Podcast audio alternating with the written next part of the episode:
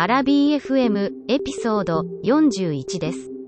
ウスター3回後編を始めます。アラビー FM とはゲストと一緒に管を巻く様子をお届けするポッドキャストとなっております。エピソード39の続きです。隠蔽捜査か。ああ、隠蔽捜査。小説ですね。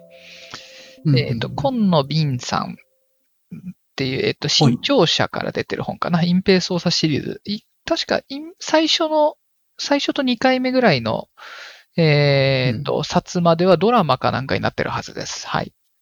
奥田英二さんが主演だったかな。ちょっと、記憶が曖昧ですけど。えっと、警察組織と、えっと、犯罪を解決していくっていうような、一種探偵ものというか、警察の事件解決ものという言い方が近いかな。はい。うんうんで、えっと、警察のある程度お偉いさんの、えー主人公、龍崎さんっていう方なんですけど、が、まあ問題のある、えっと、所轄の刑事とか、あの、癖のある、なんだ、キャリア組の刑事さんとか、あーと、なんだろうな、いろいろやり取りをしたりとか、譲れないとこはゆ譲れないと言い切ったりとか、犯人の主張もわかるよね、とか、こう、人間臭い、えー解決を試みるのが多い話です。あのこの話すごい惹かれた理由が、あの、主人公の龍崎さんが裏表がないキャラなんですよね。その、建うん、建前しかない、あの、本音と建前ってよく言いますけど、本音しかないじゃなくて、あの、建前しかない。あ、そっちなんですか？そうそう本音は言う、まあ、全然出てこないけど、ひたすら建前しか言わない人ってそうそうそう。あの、警察組織としてはそれはやるべきでしょうって。え、本音は？いやいや、やるべきでしょっていうような。あのえだよく生き残っていけるんですか？あ、そうそう。だから周りからは、あの、周りの癖者揃いのキャリア組からは、あいつはなんか融通きかねえなとか、まあ、そうでしょう。あいつは硬いなみたいなのを、あの、言われるんですけど、本人はもう全然気にしないみたいな。逆に皆さんがその使い分ける意味がわからないみたいな。組織人なんですよ、ね、強いな皆さんみたいな。組織のあるべき姿を体現しなくてどうするんですかみたいなことそうそうそうを平気で言う感じ。そうそうそう。あの、非常になんていうんだ、あの、杓子定規で、うんあの、バッサリ切るし、みたいな。あの、本当に一冊目、あの、これ、もう5冊、7冊か。7 7冊冊で、スピンオフまで含めるともうちょっと出てるんですけど、そうですね。一冊目は本3.5当に本当にもう杓子定規なんですよ。本当に。なんで、こんちょっとな警官いたらやばいでしょぐらいのちょっとイライラするぐらいに。えーじゃあ一巻がそこにまずおすすめですかね。そう、まずは一巻です。で、イレギュラーなことが一巻でも起こるんですけど、イレギュラーなことに対して初めてこう、なんて言うんだろう、組織に疑念を抱いたり、あのああ。そう、今まで持ってたキャリア像ないし、家族像のあるべき姿がちょっと揺らぐんだけど、や、やっぱり龍崎さんでしたわ、みたいな感じの。あ、この本通して特に龍崎さんのキャラクターとか個性は変わらず変わらないですね。変わらなかったですね。あただ、あの、変わらないなりに、あ、変わらないこの姿もいいなと思ったのが、ハマったきっかけはやっぱ一巻でしたね。ああ、まあなんか変わると、まあ人間臭さは出るけども、主人公感はちょっと薄れちゃう感じはするかもしれない。そうですね、そうですね。そうそう。だから、その、なんだろうな、組織を守ろうとする。で、組織のために働こうとするという、なんか組織人としての一種の憧れの姿なのかなというところで共感もしましたし、非常に魅力的な、あの、なんだろう、感情としてイレギュラーなことが起こったことでの感情の揺れ動きが丁寧に書かれてるんです。なので、非常に、うんなんだ、共感も持てましたし、うん。だからといってキャラが変わらないっていう、その、えーなんていうのストーリーも良かったし。まあ、その結果自分が不利益を被ろうとも、あの、建前を譲らないという、いい、いい人ですね。魅力的ですね。えー、龍崎さん、所長さんって一応相関図で書いてあるけど、これって最終巻でそうなってる、出世してってるみたいな感じなんですかね、この7巻と。と、まず警視庁から、えっと、なんだ、そう警視総会に行って刑事部とか、うんちゃら部とかキャリアの組がいますよね。最初そこの方だったんです。ああ、なるほど。で、えっと、そこで建前を通してたら、あの、しょその、うんどこどこ警察署の署長に、一応、階級はそのままなんだけど、えっと、本庁じゃなくなったので、一種降格。ああ。降格させられて、2巻からかな ?2 巻から降格になるんですけど。で、えっと、所轄でも、その所長としてあるべき姿を体現し続けるっていうのが2巻以降ですね。おーそうそう。で、それで今に至ってるのかそうです、そうでそれをやってたら、えっ、と、ん7巻、8巻かな？あのーぐらいから、君所長として優秀だね。か、あのー東京だけじゃもったいないから、神奈川に来てくれないってことで、神奈川県警の方の、えっ、と、そのキャリアというか、神奈川県警の本部の方にもう一回、うんえっ、と、そこは A 点になるのかなおーに帰ってきて、また新しいストーリーが進んでいるというような状態です、今。ああ。これまあ自分がなりたいっていうキャラクターであるのはわかるんですけど、上司にこういう人いた時ってどう、どうなんですかね？なんというか、融通きかないっていうのは。まあ、融通きかない人はまあいますけど、その、なんて言うんだろう。融通きかないなりに理由があれば、あの、私は納得するタイプなので。うん。うん。確かに確かに。筋は通ってんな、みたいな。あ、そうそう、筋は通ってるって。で、うんなんだろう、楽しようとした自分たちが悪、悪かったなっていうのもあるし、いい加減なことをやろうとした自分たちが悪かったなみたいなの納得はするので、ああ。なるほど、なるほど。そう。芯は通る芯が通ってれば上にい僕は全然てくれ。ああ。じゃあ結構上司としては理想の上司になり得るかもしれないそうですね。まあ全員が全員。人間性が外に出てくれると嬉しいですけど。そんなに人間性、本音の部分みたいな何も出てこないですね。この人うん出てこないですね。あの、出てこないからこそ面白いみたいな。あの、ちゃんと小説の中ではあの書かれるんですよ。その、うんあ龍崎はこの時って、あ、あの、柄にはなく手に汗をかいていたのを自分だけは気づいたみたいな、そういう描写があるんですよ。ちゃんとああ。あ、なるほど。人間だったんだっていう。そうそうそうそう。他の人にはそれは見えてないみたいな。ああ。非常に面白い。ちょっとお堅いし、あの、文章自体も今野敏さんっていうその作家あの方、うん非常にあの、言い回しが難しいことでも有名なんですけど、あの非常にね。非常になんて言うんだろう、専門用語も、あの、警察特有の専門用語も出てきますし、だからといって読めないわけじゃない。うん非常に面白いですね。解説もしっかりしてるので。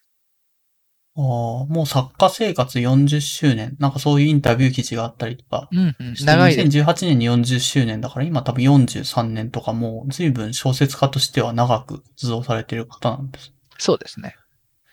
あの、昔は、あの、いわゆるハハードボイルド系の小説っていうんですか？あの銃と男とタバコみたいな、あのの作品が結構多かったんですけど、そこからあの探偵とかの警察系の、うんえー小説に行ってから花が咲いた方で、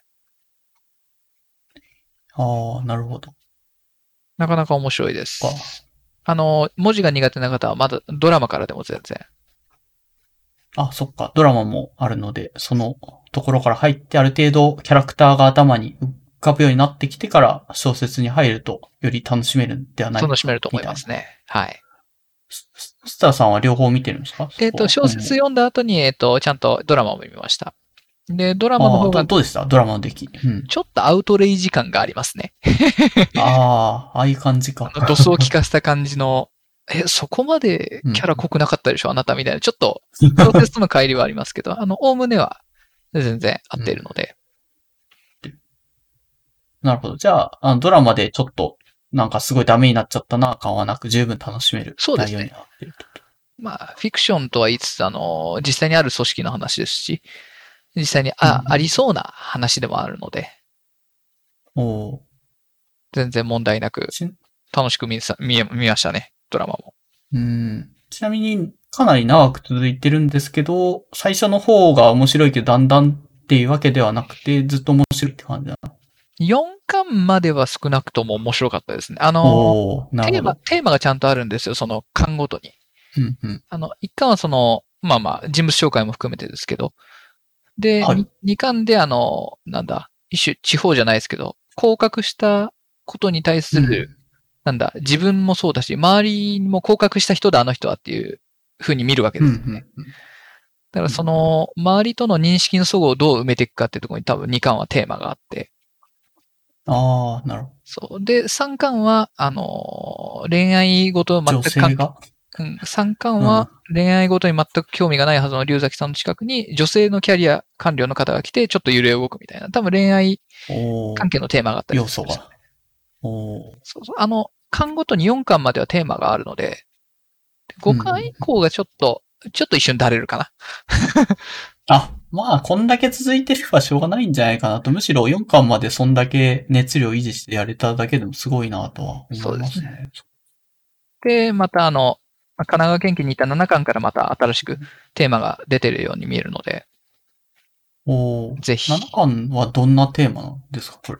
えっ、と、7巻は確か、えっと、本庁、えっと、本庁側にも味方となる同期の方がいるんですけど、うん龍崎さんの。で、その、はいはい。あの仲間だと思ってた人と、あの、衝突するんです、7巻では。で、その結果、あの、神奈川県警に飛ばされるんですけど、あの、喧嘩、えお前は友達だと思ってたのに、みたいな。うわう、んえ、その人と喧嘩したの？みたいな、ちょっと、読者としては残念な感じもあるんですけど、ああ、結構長年信頼していた相棒みたいな人人と喧嘩してしまう。憎まれ口を叩ける珍しい間柄みたいな。でその人のせいでちょっと不安になりますね。そうそう、不穏になったんですけど、あの、神奈川に行って、あの、共同戦線を張ると、ああ、お結局お互いのことを考えた上での結果だったんだな、それはっていう納得感。ああ、それかっこいいですね。友情が多分7巻、8巻、7、8でその全体が書かれるかな。7、あ8巻で友情がじゃあもし読むんだったら8巻まであ読んだおすす方がいい。めではあるってことか。はい。途中でやるとちょっと大丈夫かなってなって。そうそうそうそうそう。わあ。わかりました。じゃあ、まあまだまだ絶賛継続そうですね中の。シリーズ。もうちょっと続きそうだと思います。うん最新巻が8巻って感じそうですね、8巻ですね。はい。はいすいません。うるさく、ちょっと熱く語ってしまった。まあそういうコーナーなんで。そうですね。はい。続きは、えー漫画の話を、コンテンツ系のうち漫画の話をしていきたいと思います。はい。ははい。い。漫画結構読む方だと思っていますが、どうだろうな。新しい作品はなんか、ツイッターとかで評判になったりしたら、基本全部読みに行くようなタイプですね。ブースターは。ああ、わかります。私もまあ大体同じ感じではあるんですけど、まあ昔よりはちょっと減ったかなっていう気は、なんかもうちょっと雑食で何でも読んでたんだけど、はい時間もいろいろ考えてそんなに全全部が全部読むほど、漫画も多いですしね、そもそも出版されてる。そうですね。最近本当に漫画増えたなと思いますね。あの、な、うんナロー系小説かな？の方から来る漫画が非常に多くて。ああ、多いですね。まああれもはい一応読める範囲で噂になってるというか、流れてきたのは全部読むようにはしてはいるんですけど。あ、すごいえっとな、いやーいや抑えられてないのは随分ありますね、それでもそう多分。ですね。うん。もう、スターも異世界転生ものはちょっと追いかけるのはやめようと思いました。多すぎたので。ななんか話題になってるやつとかだけでいいんじゃないかなと思うんですけどね。あ友達から言われた。うん。だと思います。あとはアニメ化したりとか、なんかドラマ化したりとか、そういう他のコンテンツまで行くような人気コンテンツになれば、あ嫌でも目に入ると思うので。うん。まあそのタイミングでちょっと読んでみると、まあ大体その手のやつは、まあえりすぐりの、その中でもいいやつが出てくるはずなんで、まあ面白いなっていううのが多い。ですそうですね。うん。だと思います。はい。えー、なので基本的には、なんだろう、だいぶ絞った上で、うん。自分の好きな漫画のタイプというか、その、好きなポイントがだいぶもう分かってきてるので、うん。そういうのを一点突破じゃないですけど、割と読むようになってきましたね。あ、もうそこまでたどり着いてるんですね。そうですねあの、ここれが性癖なんだっていうのはだいぶ分かってきました、自分でも。あーまあ確かに、まあ、なんだろうな、と統一感がないようで一応上げてもらってるやつは近いやつもなくはないみたいな感じではあるんですけど、まあまあ一個一個。そうですね。そうですね。いけるとこまで行きましょうか。はい。えっと、基本的には、あの、心の、心情の揺れ動きっていうんですか？あプラスもマイナスも含めて感情の。喜怒哀楽とかの動きが丁寧に描写されている作品が好きなところが見えてきました、最近。うんなるほど。ただ、なんだろう、全部が全部書かれてしまう。あの、この時誰々は悲しい思いをしました、みたいな。そこ、なんじゃそりゃ、みたいな。そこまで書く必要はないでしょう、みたいな。うん。そこまで書いてなくて、え表情とか、あとはなんだろうな。あ行動なんだろう。よく言われるのが、その、なんか大事な話をするときに、例えば音楽聴いてたら、音楽の音を抑えたり、あの別のことしてたら机にわざわざ腰掛けてくれたりみたいな、そういう行動とか表情だけで描写される感情っていうのがすごい好きで、そういうのを割と探しては読んでますね。探して見つかればよし。まあ見つからなくても面白く、面白ければいいんですけど。そうですね。なんか、あの、絵絵柄が好きとかの方がまあわかりやすいんですけどね、普通に。ただそうじゃなくて、そういう細かな、あの、心理描写がしっかりしてる作品っていうと、ひたすら頑張って探したりとか、人からそうですね。おすすめされたりしないと見つかんないかなという感じでした。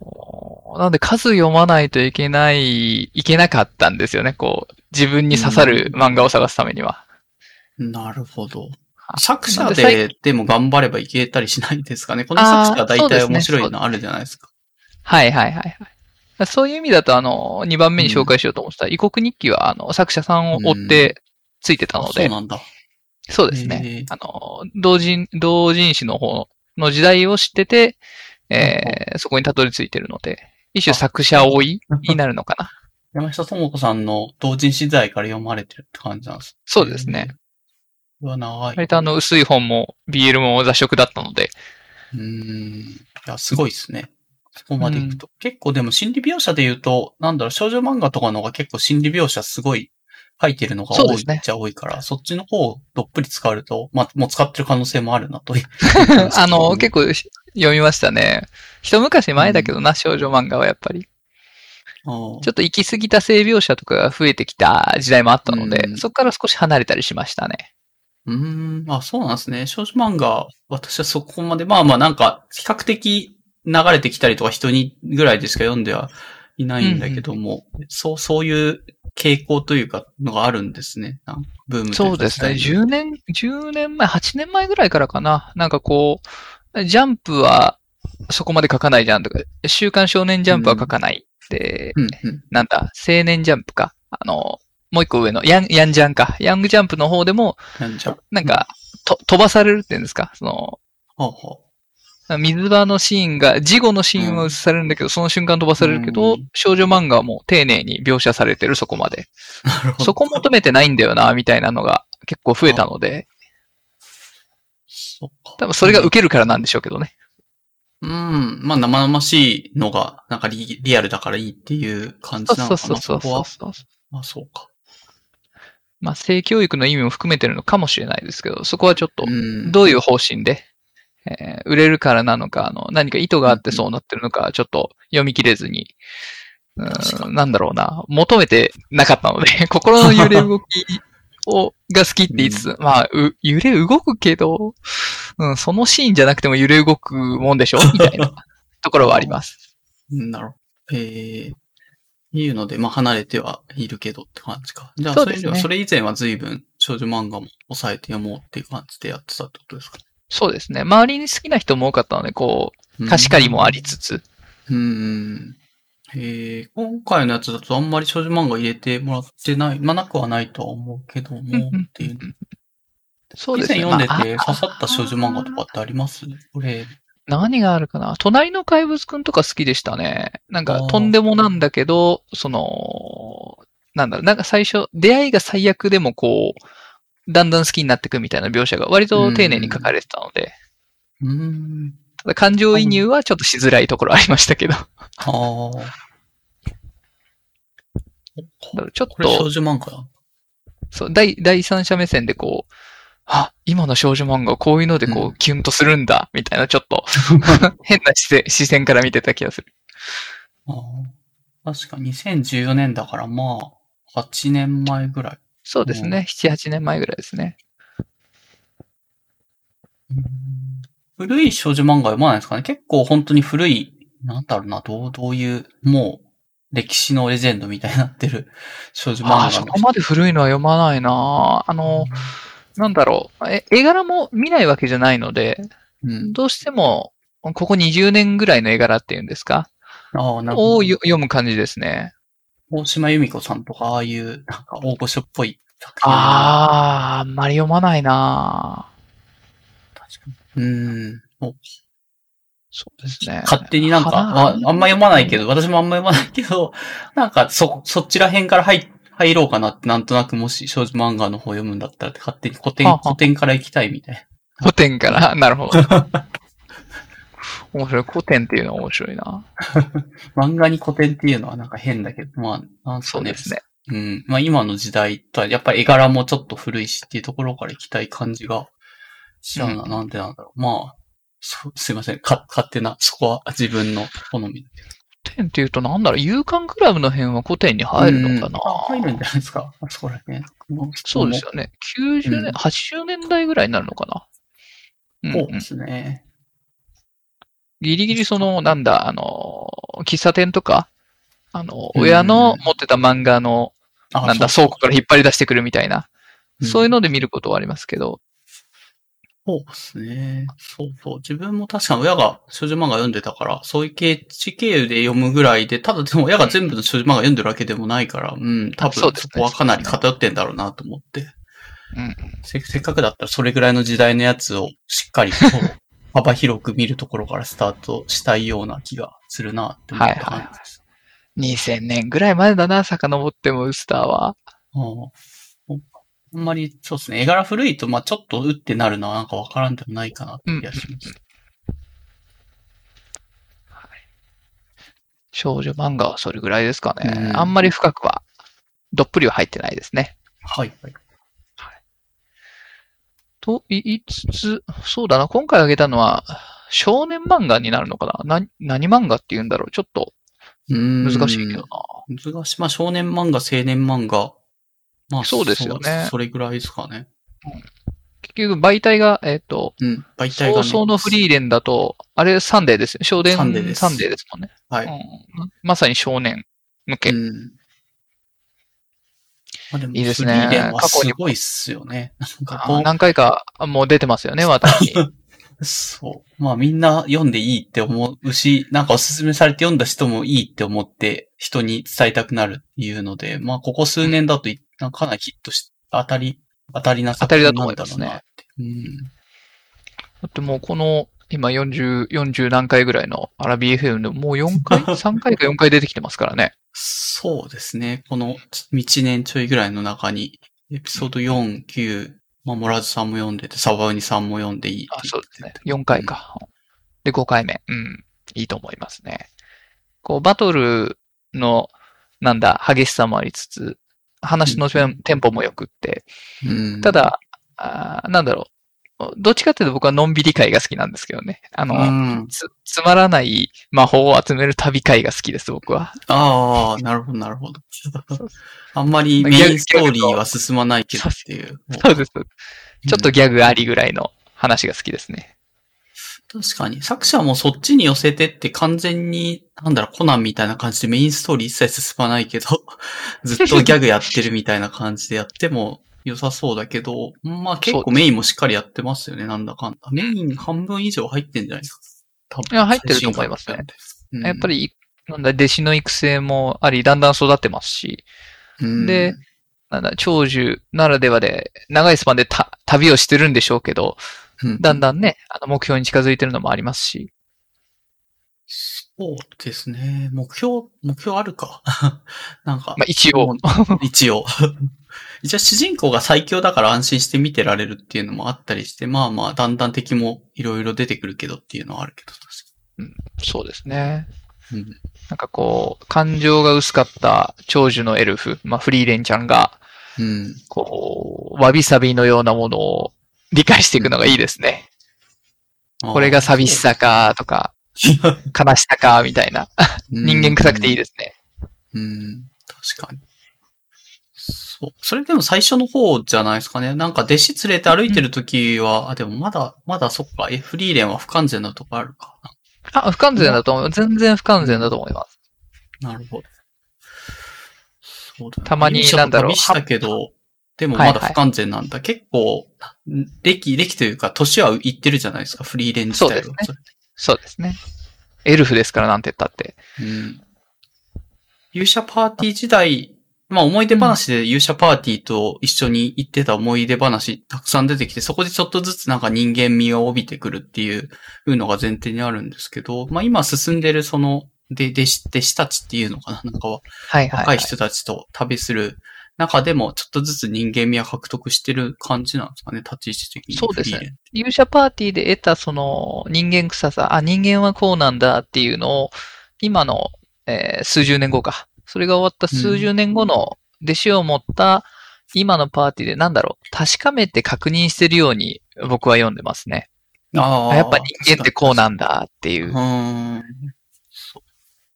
で、それを理解できた、自分に対してもなんかふふと笑ってしまうみたいな。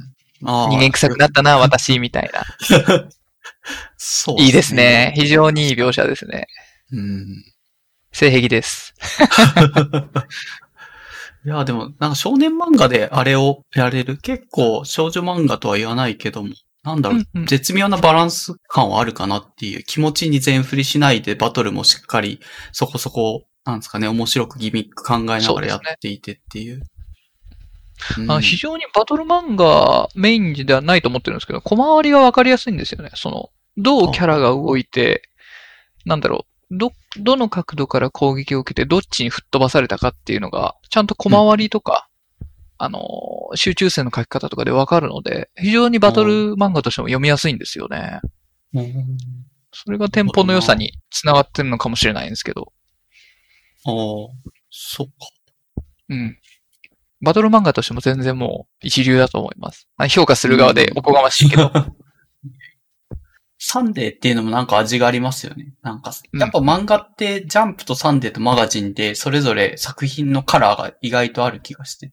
はいはいはい。ありますね。確かにフリーレンどこかって目つぶって言えって言われたら、まあサンデーかなっていうの、なんか線の細い感じとかなんかわかるなっていうのが、うんうん、そうですね。うん、ジャンプではないんだよなっていう。そう、ジャンプ、ちょっと暑苦しい感じもありますからね。友情努力、勝利。そうそうそう。そこでもない。まあなんか、友情みたいなのは全然描いてはいるけども、なんかそれそうじゃないんだよな。そうですね。フリーレン本人ではなくてどうだろうな。誰か別の人に焦点を当てると、フェルンかな努力が一番見えるのは。確かに。お弟子さん。一番弟子さん。お弟子さん。うん、そうそう。そこに入れて、もうちょっとバトルに振ると、多分ジャンプに近づくのかなと思いますね。うん、ああ、確かに。あの、弟子が師匠を抜くみたいな、そこいう展開になるとかって考えるとジャンプに行ける気はするけど、焦点当ててんのはそうでもないからなって感じだ。そうですね。はい。いや非常にいい作品だと思いますので、まだ読んでない人は読んでねっていう。そうっすね。見逃しなくっていう感じですね。そうそうそうそう。いいですね。はい。フリーレンはそんなぐらいですかね。うん。他の方々もいっぱい語られてたので、僕はそこまでいいかなと まあまあ。思います。はい。えー、2番目、異国日記ですね。あのー、うんうんうんえー、違う国の方、あの、異なる国じゃなくて違う国なんですよね。最初間違えてました、僕。そう、つ けたスマホとかパソコンで入れると全然なんかそういう変換してくんないから、この違う国の違うって出してくんないから、毎回。そう。うん。最初検索で、あれ？ってドンピシャが出てこないなってずっとなんか探してましたね。うん。ツイッターかなんかで最初見たんだったかな。うん、うん。初っ端からめちゃくちゃ面白かったです。うん、最初がいいっすよね。単価の切り方というか。そうそうそう。たらいって書けますか たらい回しのたらいをかけますか？うんうん。いや、いいね。薄に水を引いて、そこに皿、皿が下にあるんだよ。いや、知らんし、普通、みたいな。いいですね。あの、知らない人のためにご紹介すると、えっと、うん、高校、高校生ですよね、確か。あ、そうです。主人公。はいはい。高校生の、えー、お母さんが病気かなんかで亡くなっちゃうんですけれども、病気か事故だったかな、うん。なんかで亡くなっちゃうんですけど、えっ、ー、と、親戚一度集まって、この子どうしようって時に、えっ、ー、と、うん、お母さんの妹か。妹で、おばさんになるのか。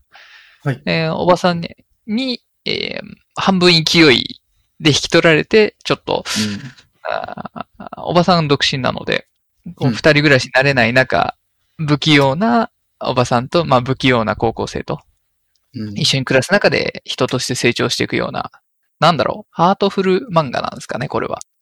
日常漫画。ううんん。まあ、でも、ほっこりだけでもなくて、やっぱり、なんですかね、親が死んでるっていうところで悩んでたりとか、いまいちまだ消化しきれてない。最初の方とか、まあ特にそうだったりとかそうですね。するんですけど。あの、で親が死んだことでな泣けないみたいな、あの、うん実感がなくて。そうそうそう。本当は悲しくて、まあ、泣いてもいいぐらいなシチュエーションなのに、全然悲しくないみたいな。そうですね。で、おばさんもその、なんだろう、人付き合いが得意な方ではないので、あなたのうん。言ってることに、ごめん、共感はできないけど、その、隣にいることだけはできるからっていうような描写もあって、すごく、うん。なんだろう、あれは家族愛なのかな友愛なのか、ちょっと微妙なラインかなと思うんですけど。複雑な。おばさんとしては、だって、お姉さんのむす娘さんを引き取った形で、じゃないですか。で、お姉さんのことそんなに好きじゃないっていう前提がまずあるんですよね。あそうですね、そうですね。だから、お母さん、だから、えお姉ちゃんか、おばさんからするとう。んそれは割と高圧的というか、あの、自分の考えを押し通したりとか、あなたはこうあるべきみたいな。うんよく、悪く言うと毒親なのかな？今、今風に言うと。どうなんですかね。社会的にはまあ、お姉さんの方が、なんだろうな、ま、めマジョリティというか、よく見るタイプな感じだと思うんですけど。はいはい。まあ女性とはこういうもの、家族とは。お母さん像ですよね。そうそうそう。教育お母さん像というのかな。うん。まあそっからすると一人で何もせず、あ何もせずというかまあ小説家だけど引きこもってそういう小説書いてるような妹は結構、まあそれは合わんだろうなっていう感じですよね。そうですね。まあうんそこに、なんだ、夢見てるんじゃないよと、なんだ、心ない言葉をかけてしまうお姉さんの気持ちもわからんではないですし。うん。ただ、今の時代に合ってるのは、おばさん側、あの、妹に。側の生き方なのかなという思いもありますね。なので、この作品が評価されてるんだと思います。あなたが、ね。あなたらしく生きるっていうのはどういうことなのっていうのを結構考えさせられる漫画なので。うん。そうですね、確かに。まあ妹側、まあこの主主人公というか、まあ引き取ったおばさん側がいなかったら確かにもうちょっと普通な漫画になったような気がしますね。例えばこのおばさん側が普通に家庭持ってて、そこにまあ子供もいてみたいなところに、朝ちゃん、まあこの女の子が入ってき,、はいはいたとしたら、まあ普通の少女漫画かなって感じだけど、おばさん側が一人身で小説家で、うん、っていうのがあるから確かになんか今風になってますね。そうだけど。そうですね。まあ、独立した一人うんの大人としてというか、の一人の人として。うんはい。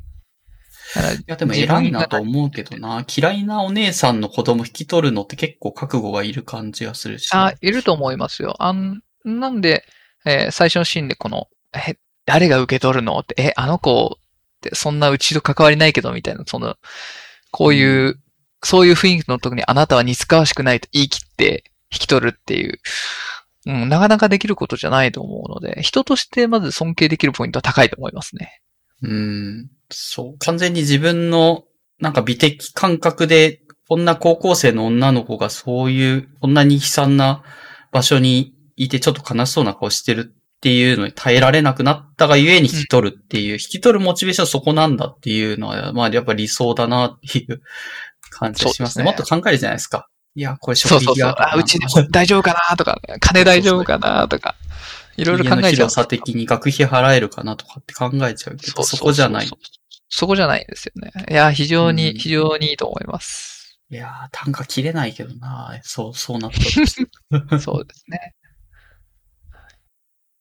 まあ、その、今言ったのは、あの、おばさんと娘さん、ああ、娘す、えーお母さんが亡くなった高校生の話ですけど、その周辺の友情とか、あの、おばさん自身のその周りの友人とかも、非常にあの、うん。いい人が多かったり、うん。あの、いい人なんだけど言葉はきつかったり、あの、ズバッと言ってくれる友人がいたりとか、うん。なかなか人に恵まれてますよね。この当メイン二人の周りは。そうですね。確かに悪い人がそんなに出てこないっていうのがまだ救いなのかなという気がそうですねしますね。確かに。見てて辛い感はそんなにない気はするかな、なんか。そうですね。考えさせられるけど、その、なんだろうな、ああ、そういう友情の形もあるよねっていう一種納得できるうん書き方が多いので。うん。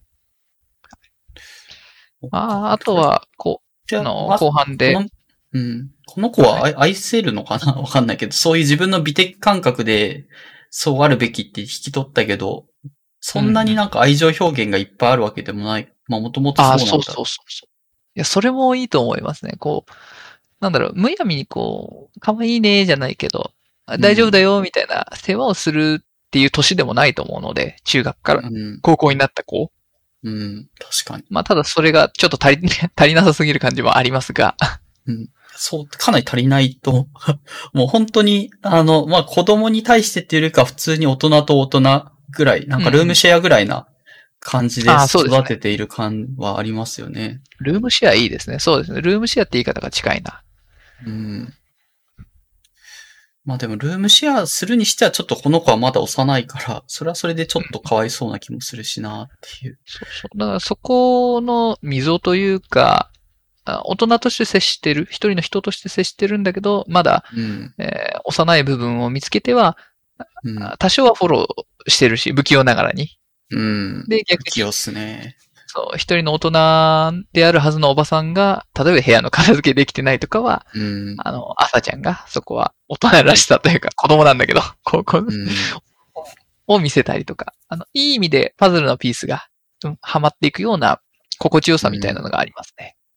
そうか。自分がでも朝ちゃんだったら結構しんどいような、なんかへ、下手に甘えらんないっていうのもなんとなくある気がしちゃうからな、こういう場所にいるとっていうので。だからこの子すごい大人っぽいっすよね、この年齢にしては本当に。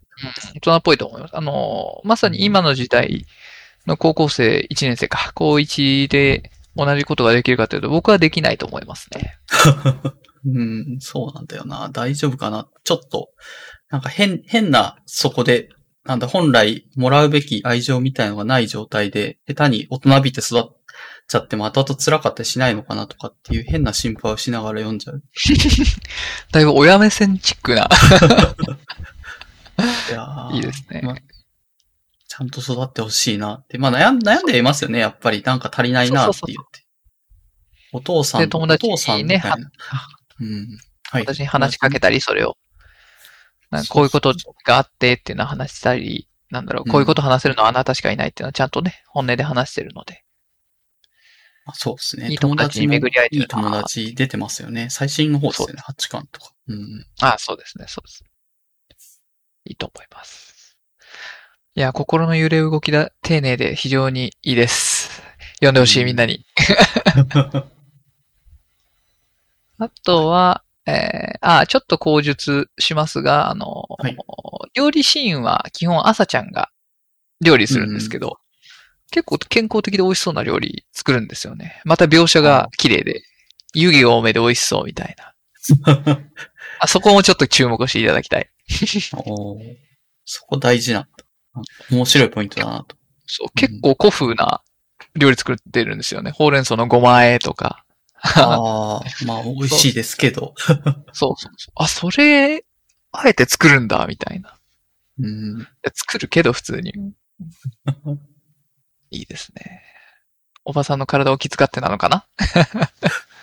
いやーで高校生でそれやってるのは結構なんか、あの、かわいそうな気もしなくもないけどな。うん。そうまあ、もっとやりたいことあるかもしれないですし。そうそうそう。はい異国日記はそれぐらいですかね。はい。えー、じゃあ次はうん、うん。長寿コンテンツの方ですね。えー、はい鋼の錬金術師。連載開始からもう20周年ですわ。びっくりしました。そんなに経ったんですか？そう、2001年だそうです。連載開始は。そんな前だったっけな？ちょっと自分も記憶を 辿ってるんですが。うーん。未だに原画展とかね、いろんなとこ巡ったりしてるので、非常に長寿で巨大なコンテンツだなと思ってますね。そうか。あれでももうさすがになんか新しいの、アニメ化とかいろいろ映画化とかはまあなったけど、さすがにもうないんじゃない？そうですね。あ新しい作品っていう意味では、あの、作者の荒川博夢さんも、あの、はい別の新連載をお持ちになったので、うん。随分連載持ってますよね、新しい。そうです、そうです。はい。なので、新しいものは生まれてこないんだけど、まあ、昔を懐かしむのも含めて、いろうん。いろんなイベントはまだあるので、うん。参加できるものはしたいなと思いつつ、そう、なんでこの話を出したかっていうと、あの、最終巻が多分2008年違う、2007年ぐらいに最終巻、え20何巻かうん。30何巻が出たんですけど。お、2020年ぐらいに僕最終巻を読んで、あ、そうなんだ。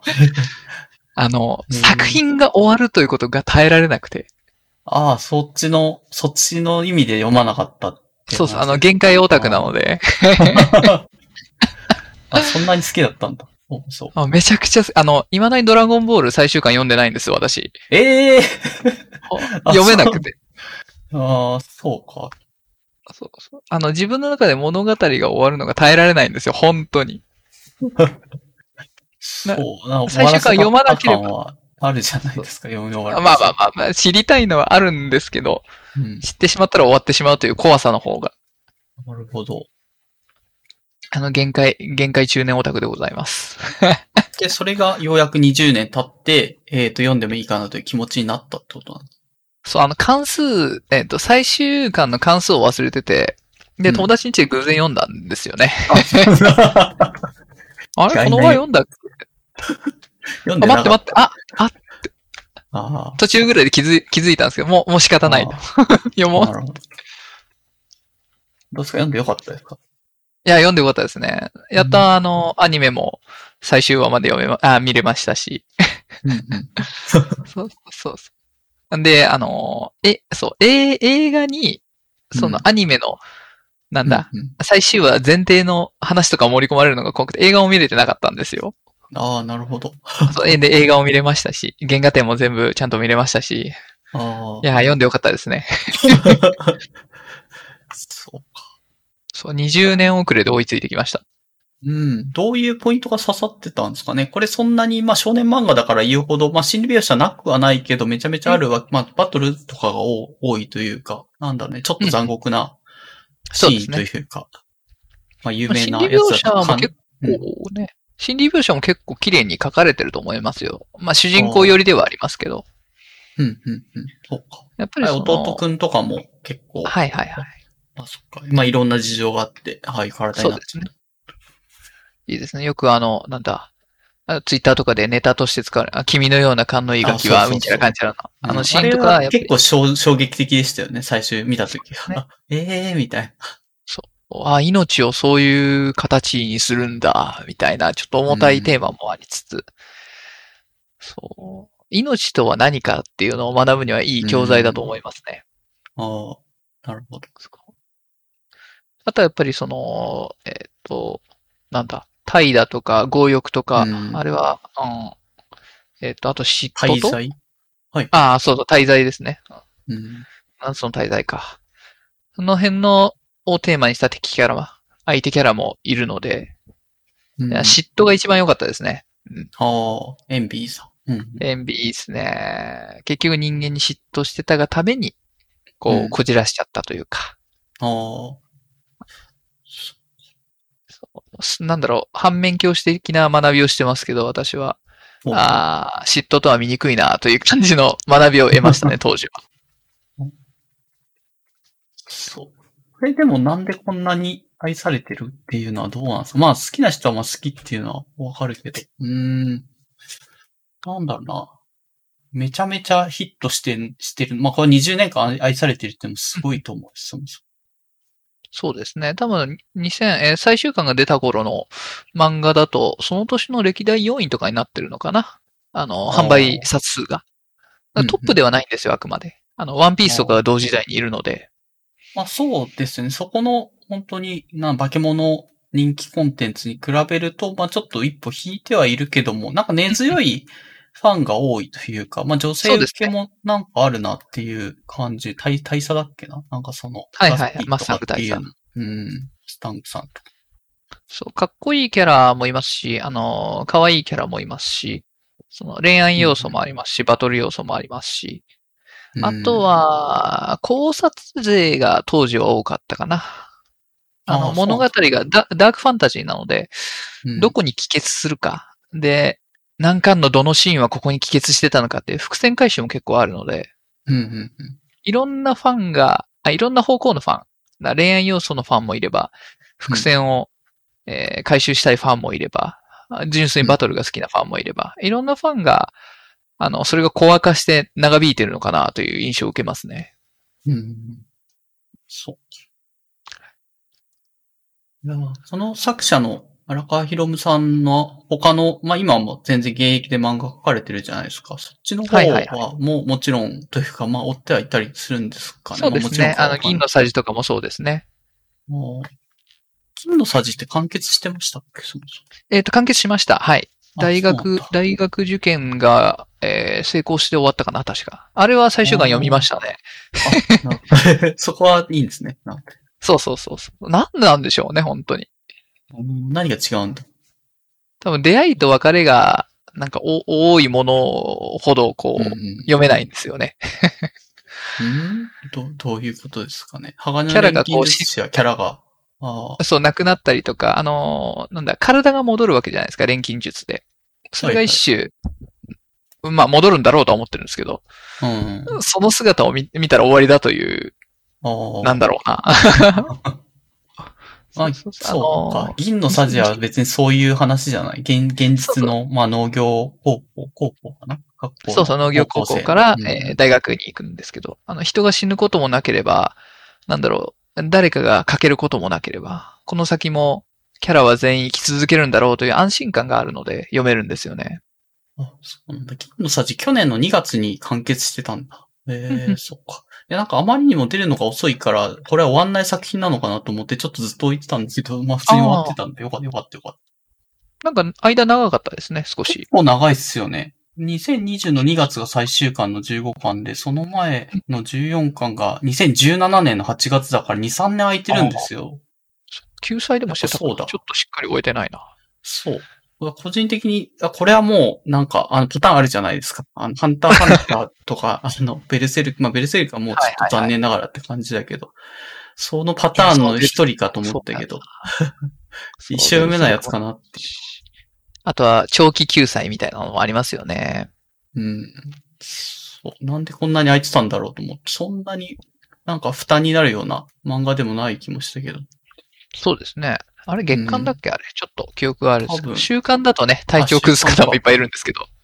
まあ一応少年サンデーコミックスなので載ってたっぽいのかな？すごいサンデーに。週刊だとまあまあ大変だったのかな？じゃあ。まあまあ、まあいいや。完結してくれれば何でもいいんだけど、そうか。最後そうであのすね。、おそう、追っかけてはいたんだけど、最後までたどり着けなかった。その2年空いてたおかげでもう出ないのかなってちょっと諦めてた節があったんです。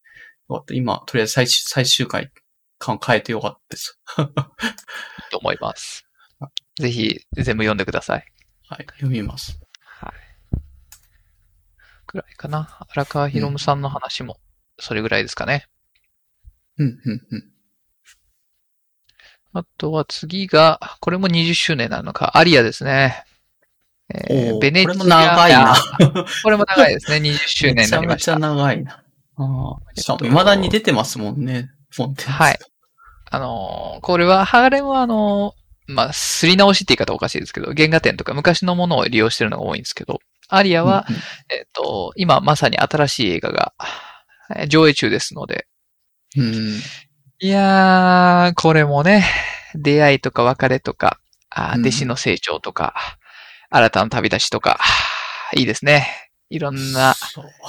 このストーリーが世界を見つけたので、もう勝ち筋を得てる感じはすごいするけどね。あの、そうですね、そうですね。天野小先生の、この、はい。なんだっけ、ネオベネチアだっけ、ちょっと。ネオベネチア、あの火星を舞台にして、まあ、疑似したベネチアっていうんですかね。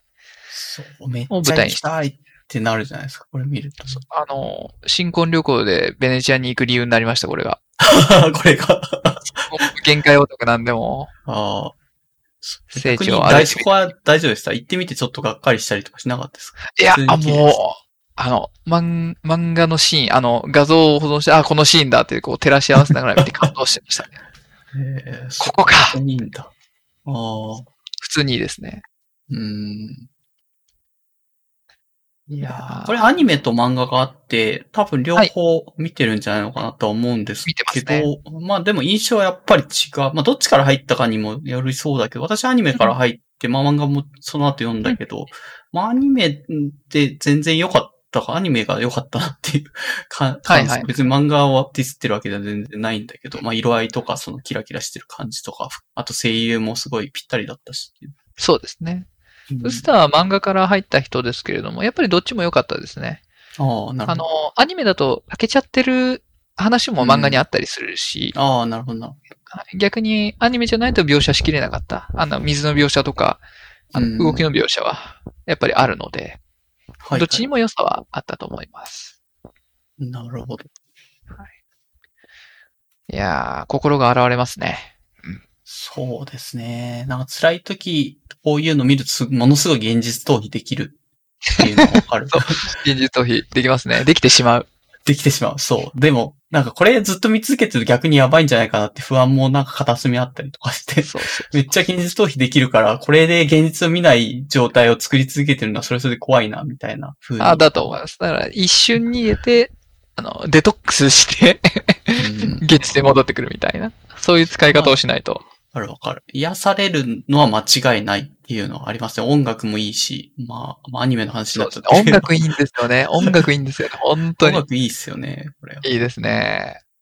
声優もそう、うん、歌声もそう。うんあの、間に挟まれる挿入歌もね、あのうんギターとかマンドリンとか、バイオリンとかピアノとか、そうそう結構丁寧に作られてるので、そううん。作業用 BGM でしたね。後輩ちゃんっていう言葉はこっから来てんのかな？なんかそういうのあんの？かなああ、後輩ちゃん。うん、うん。はいそうですね。アリスちゃんを後輩ちゃんと呼ぶ愛花ちゃん。後輩ちゃんって言った途端、その、な、現実になんか後輩がいて後輩ちゃんって呼んだ途端、ちょっとその後輩可愛がんなきゃいけないのかなって気にもなりますし、いいですね。あ の世界観で生きるんだったら、そこは義を通さなきゃいけない。そうちなみにこの、えっ、と、センス、書いてる作者の方の他の漫画も多分あるとは思うんですけど、えっうんと、ダイビングのやつでしたっけ？あ、そうそう、ダイビングのやつとか。日常時々ダイビングのやつですよね。うん。それも一応読みはしたんだけども、でも完全やっぱアリアは、アリアだなっていう。はい 別にまあ比較するもんでもないけど、アマンチュも読んだけど、まあ、なんだろうね。あの、やっぱハマる作品っていうのはどうしてもあるとは思うんで、あの、作者の人が得意とするそうですっていうね。うん。現実の世界じゃないっていうのがまたもう本当に絶妙に良いという感じ。今も書いてんのかな、新しいやつと。多分書いてるんじゃないですかね。まだ見えてないな、でも。何かあったっけなっていう感じなので。そうですね。まあ、どういうタイミングでこのネオベネチア見つけたんだろうなっていうところは、まあ、あの、気になるなっていう。まあ、どっかでインタビューとかで話してるかもしれないけど。誕生秘話とか聞きたいですね。うん。ベどネチア行ってない可能性とか結構ありますよね。っていそうそう、あの、アニメ制作者の方はすごいロケハンしたって聞きますけど、うん。本人はどうなのかな？言ってると思うけどな。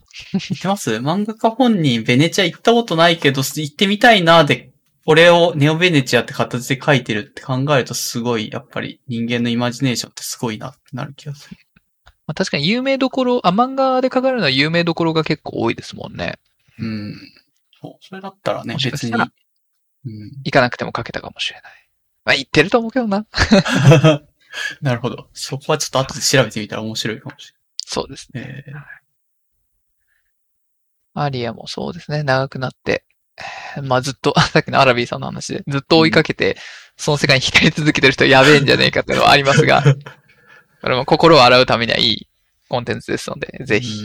うん。どっちがいいか心な現れるのって何なんですかね？登場人物がみんなやっぱり優しいからっていうのがあるんですかね？ね、悪い人いないですからね、この話。うん本当にそうですね。嫌なやつ一人もいないんですよね。そう、逆になんか自分が嫌なやつに見えてくる。読んでると。い確や、かそんな風にいい、いい方ばっかじゃないよね、その考えみたいなこ、この現実の考えが浮かんでくると、ああ、ああ、自分は嫌なやつなんだって、落ち込んでしまう。に。いやー、わかります、それ。浸らなければいけない、なので。もう純粋に自分を消してアリアのこの世界にどっぷり使って、まあそれ自体がデトックスになるので、ですまあ現世のね、いろいろ嫌な面とかいろいろあるけど、そういうのは全部忘れてきれい、さっぱりネオベネチアで洗い流されて、まあでもちゃんと戻ってこなきゃいけないよっていう、そこはそうそう大そう事だそう。残念ながら、現実は非常なものなので、戻ってこなければいけません。いきなりアリアを見続けていたい気持ちはわかるけど、それだけじゃないんですというので。そうですね。はい。アリアも、いい作品で、えっ、と、一応、えーカーテンコール、あの、げなんだ、終わりに向けて、そのコンテンツの終わりに向けてという意味で映画が3本作られてるんですけれども、その3本目が今、上映中なので、えー見るかどうかはまた迷ってます。ん。あ、見ないんですか？いやー、見るかな？ちょっと考えてますね。なんかあの、、えっと、作品のスタッフさんのお話し会？スタッフの、スタッフと一緒の上映会か。で、トークイベントがあったらしいんですけど、ツイートを見る限りは、こう、次回作があるような発言が結構あったみたいで、ええだったら見るかという気持ちを 終わらないなら、見るかという思いもありますね。終わりはあんまり想像できない。あまあでも一応最終回はあるっちゃあるじゃないですか。漫画も、ねあの、アニメもあるっちゃあるけど、はいはい。まあ無限にで話作りはするから、ね。あ、映画、映画もまたあるんですね、最後。そう。あの、漫画で抜けてた部分を映画でだいぶ保管してきてるので、あ、なるほど、なるほど。そうです、そうです。まあ、作るとしたら、また新しい物語になってしまうかもしれないですけどね。うん。まあ、そこも含めて楽しみにしつつ、えー今回は予定が合えば見に行こうかなぐらいで今います。んあ、な、ノリノリではない。ノリノリではないですね。あの、うん。そのスタッフさんの話をしどこまで信用するかなので。ああ、綺麗に閉じられちゃったらちょっとやだなっていう感じなの。そうですね。うん、まあ、以上で終わりますみたいなのが20かけら年楽しませてくれて、まだやってくれてるのはすごい期待通りのこと、ことですよね。そうですね。あの、夢のままでいさせてくれるって感じがすごく嬉しいですね。アニメも何話、実際何話あるんですかね ARIA The NATURAL、ARIA The、なんだっけ？え デスティネーション、 ARIA The ANIMATION。なんかうん3、アニ4個ぐらいナチュラル、えーオリ、オリジネーションかな ?3 期分？オリジネー。ションか。3期分。24、あでも26。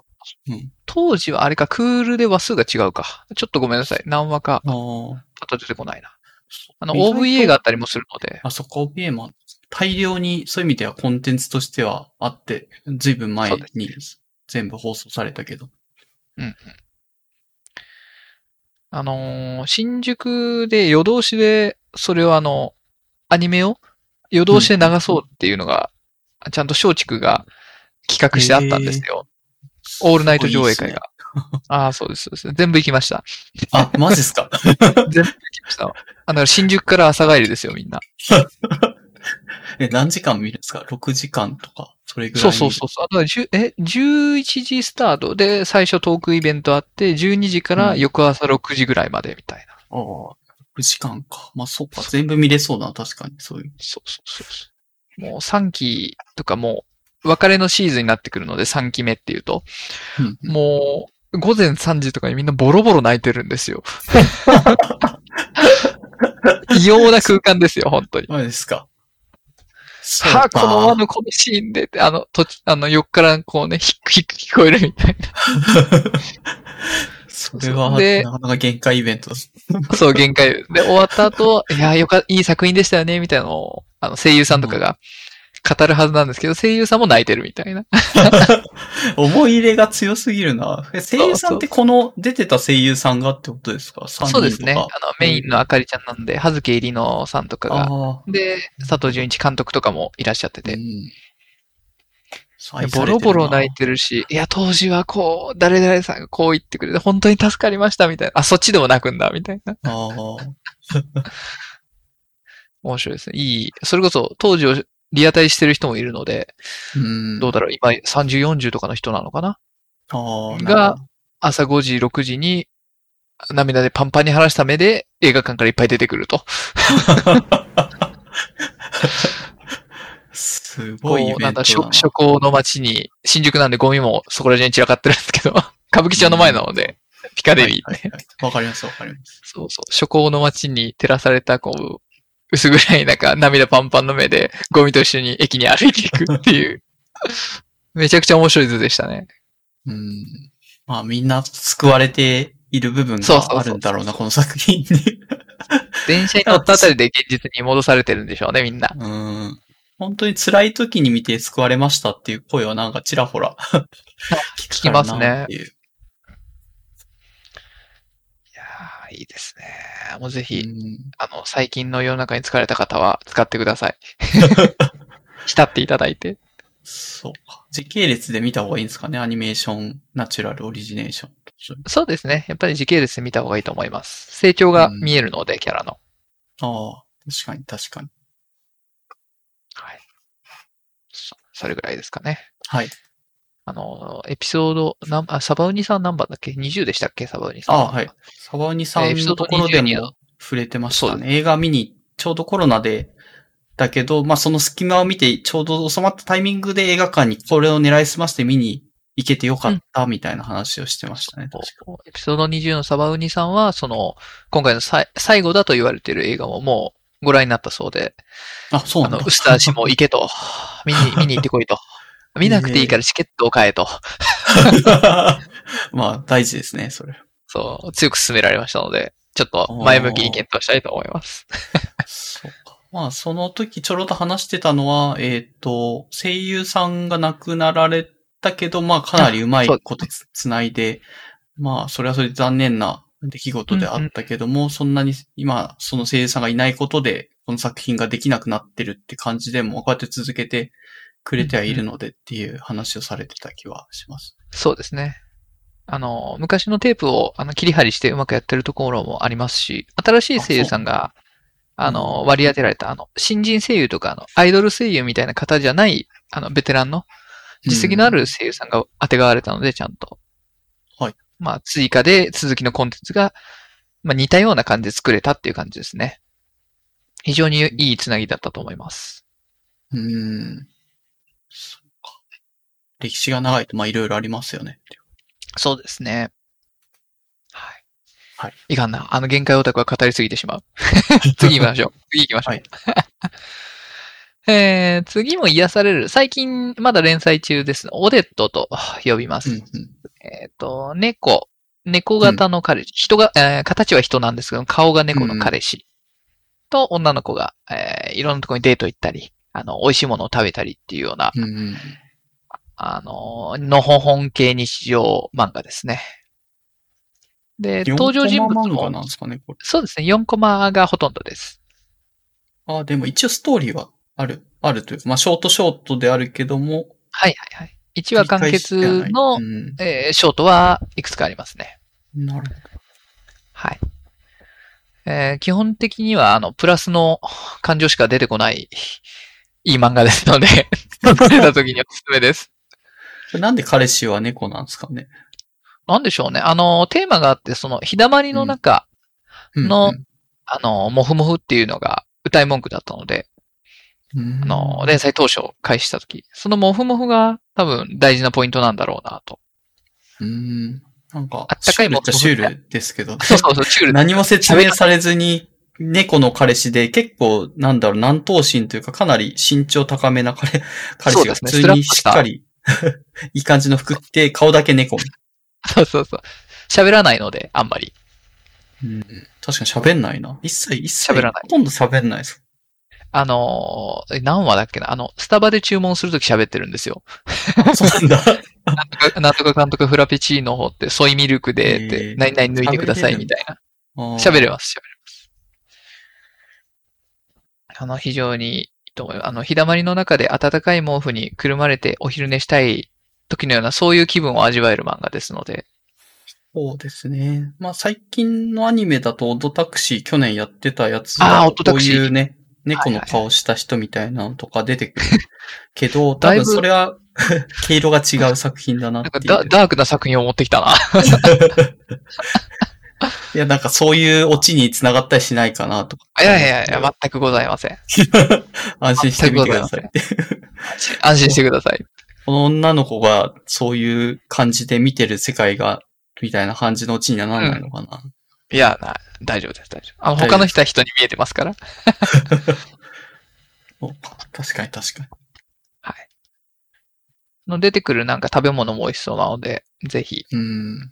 和み、和みたい方は、あの、ネットで、えっと、コミックポラリスか。あの、ネット漫画で、1話、1、2、3話と最新話かな？は読めるので、うんちょっと読んでいただければと、雰囲気はそこでわかると思います。なるほはい。なんか疲れた時に読んでっていうのが多いな。疲れてんのかな？自分を映す鏡ですからね、こういうのは。こう最近は刺さってるやつを書いてくれてる感じなんです。そうですね。ああ。まあ、お疲れなん育休前ぐらいに刺さってたのをいっぱい書いてますね。ああ。うん。はい。えー、ここまでが純粋にあの、感情が揺れ動く、感情の描写を丁寧にしているので、あの、製品に刺さった作品たちの話でした。はい。なるほはい。後半の漫画はちょっとあの、触りだけ全体的に、題名だけぐらいでいいですかね。全部説明すると時間もなので。ど。ああ、はい。えっ、と、ウスターの、あの、料理が趣味という話を、多分エピソード36の初めぐらいかな。少しだけ趣味は料理もありますよって話をしたんですけれども、はいえー基本的に私の料理は、あの、漫画から仕入れているものがほとんどですと。ああ、そうなんだ。はい。なんで、YouTube とかあんまり料理ものは見ないですし、なんだろうな。料理番組っていうんですか？あの、サンプルクッキングみたいな。うんああいうのもあんまり見ないですし、うん。本当に漫画から得てるものが多いですね。うーん。なので、料理が出てくる漫画をちょっとつらつらつらっとおすすめを並べてあります。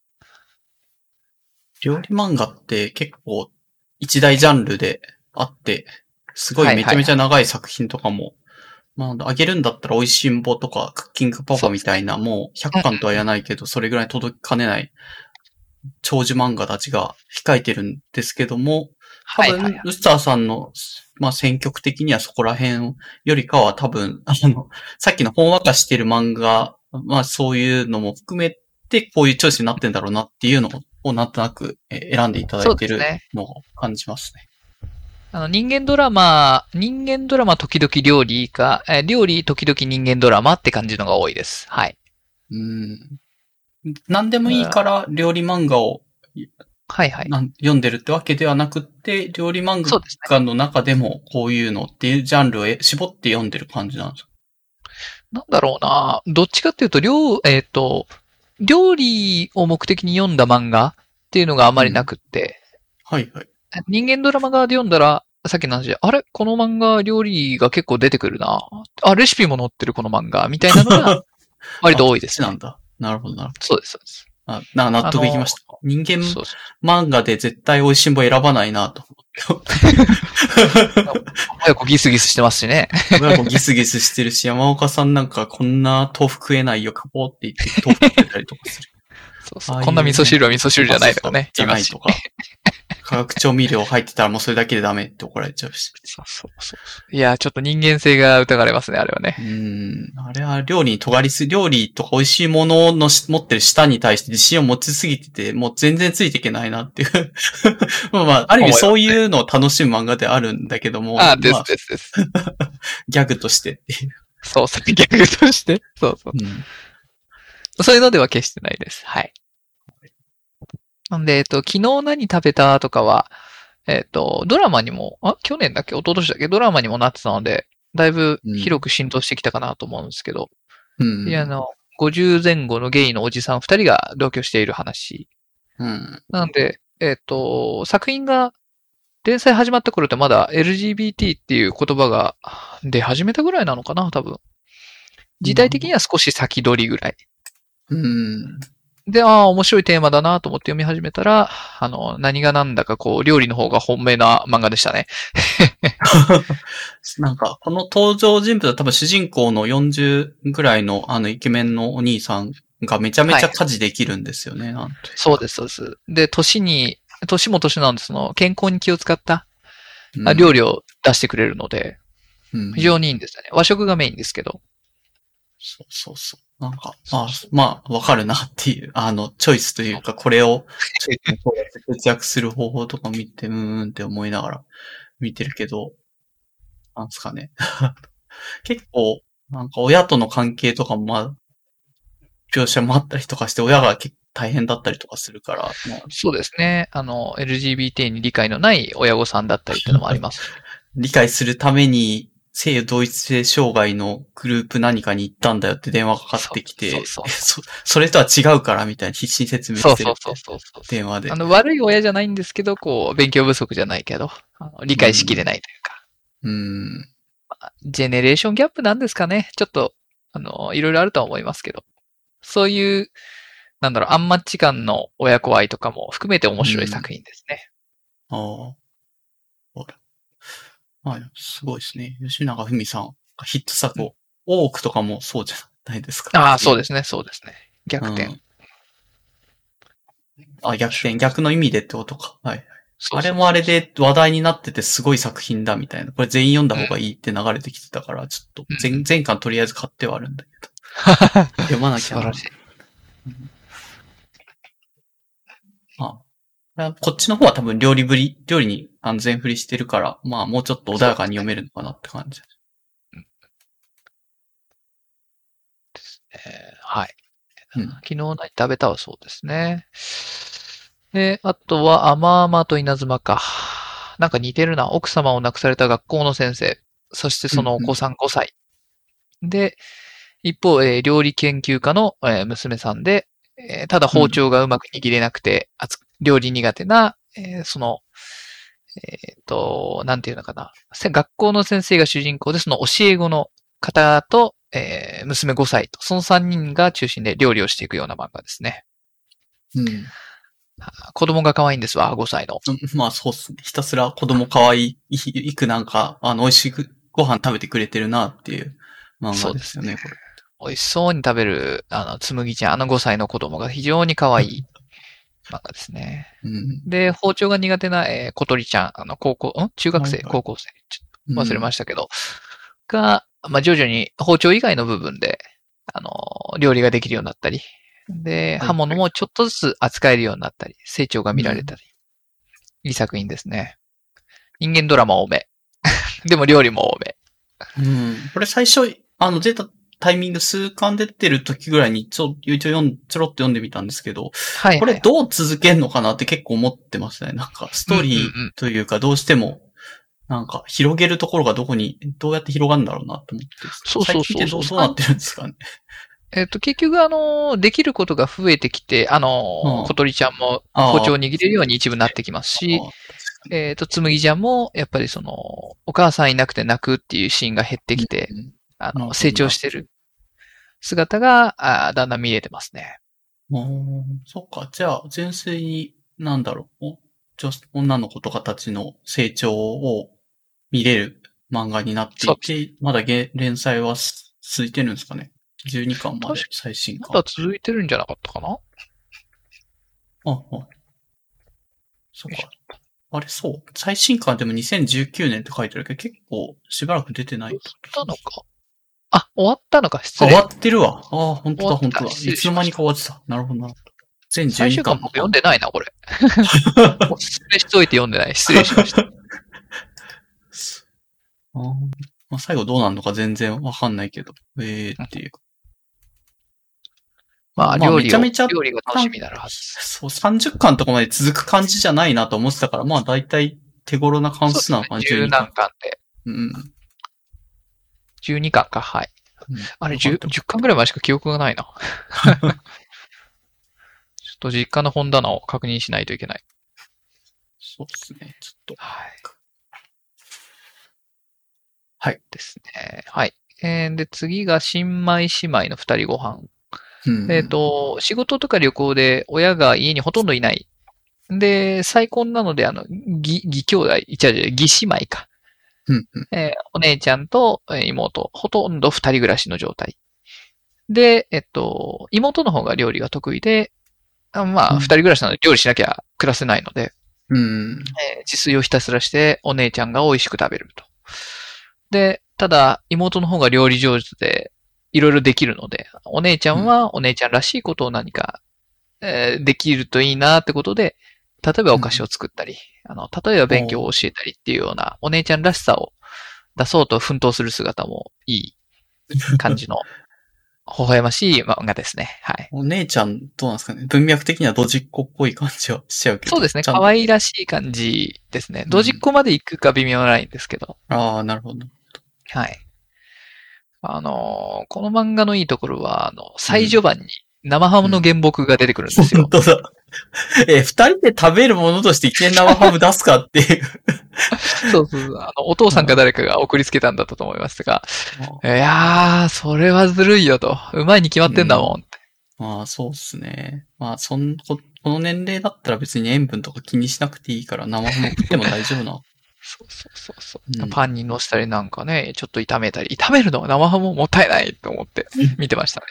あ、そうなんだ。生ハムって料理に、あんまりそういう、なんですかね、ベーコン的な立ち位置で使うのはちょっともったいない感じなんですかね。まあ生で食べれるしっていう。そうそう、生で食べれるし、あの、フレッシュさが一つの売りでもあるので、すでに熟成されてるので、うん、うん、うん。ぜひ生で食べたら方が美味しいんじゃないと思ったんですけど、あの、うんパスタとかにして食べてたので、それもまた美味しいのかと。いや、原木が欲しくなりましたね。あちなみに原木買って、買おうとされてたんでしたっけ？なんかそんなこえっと、とを前に一人暮らしの時に一回買いましたね。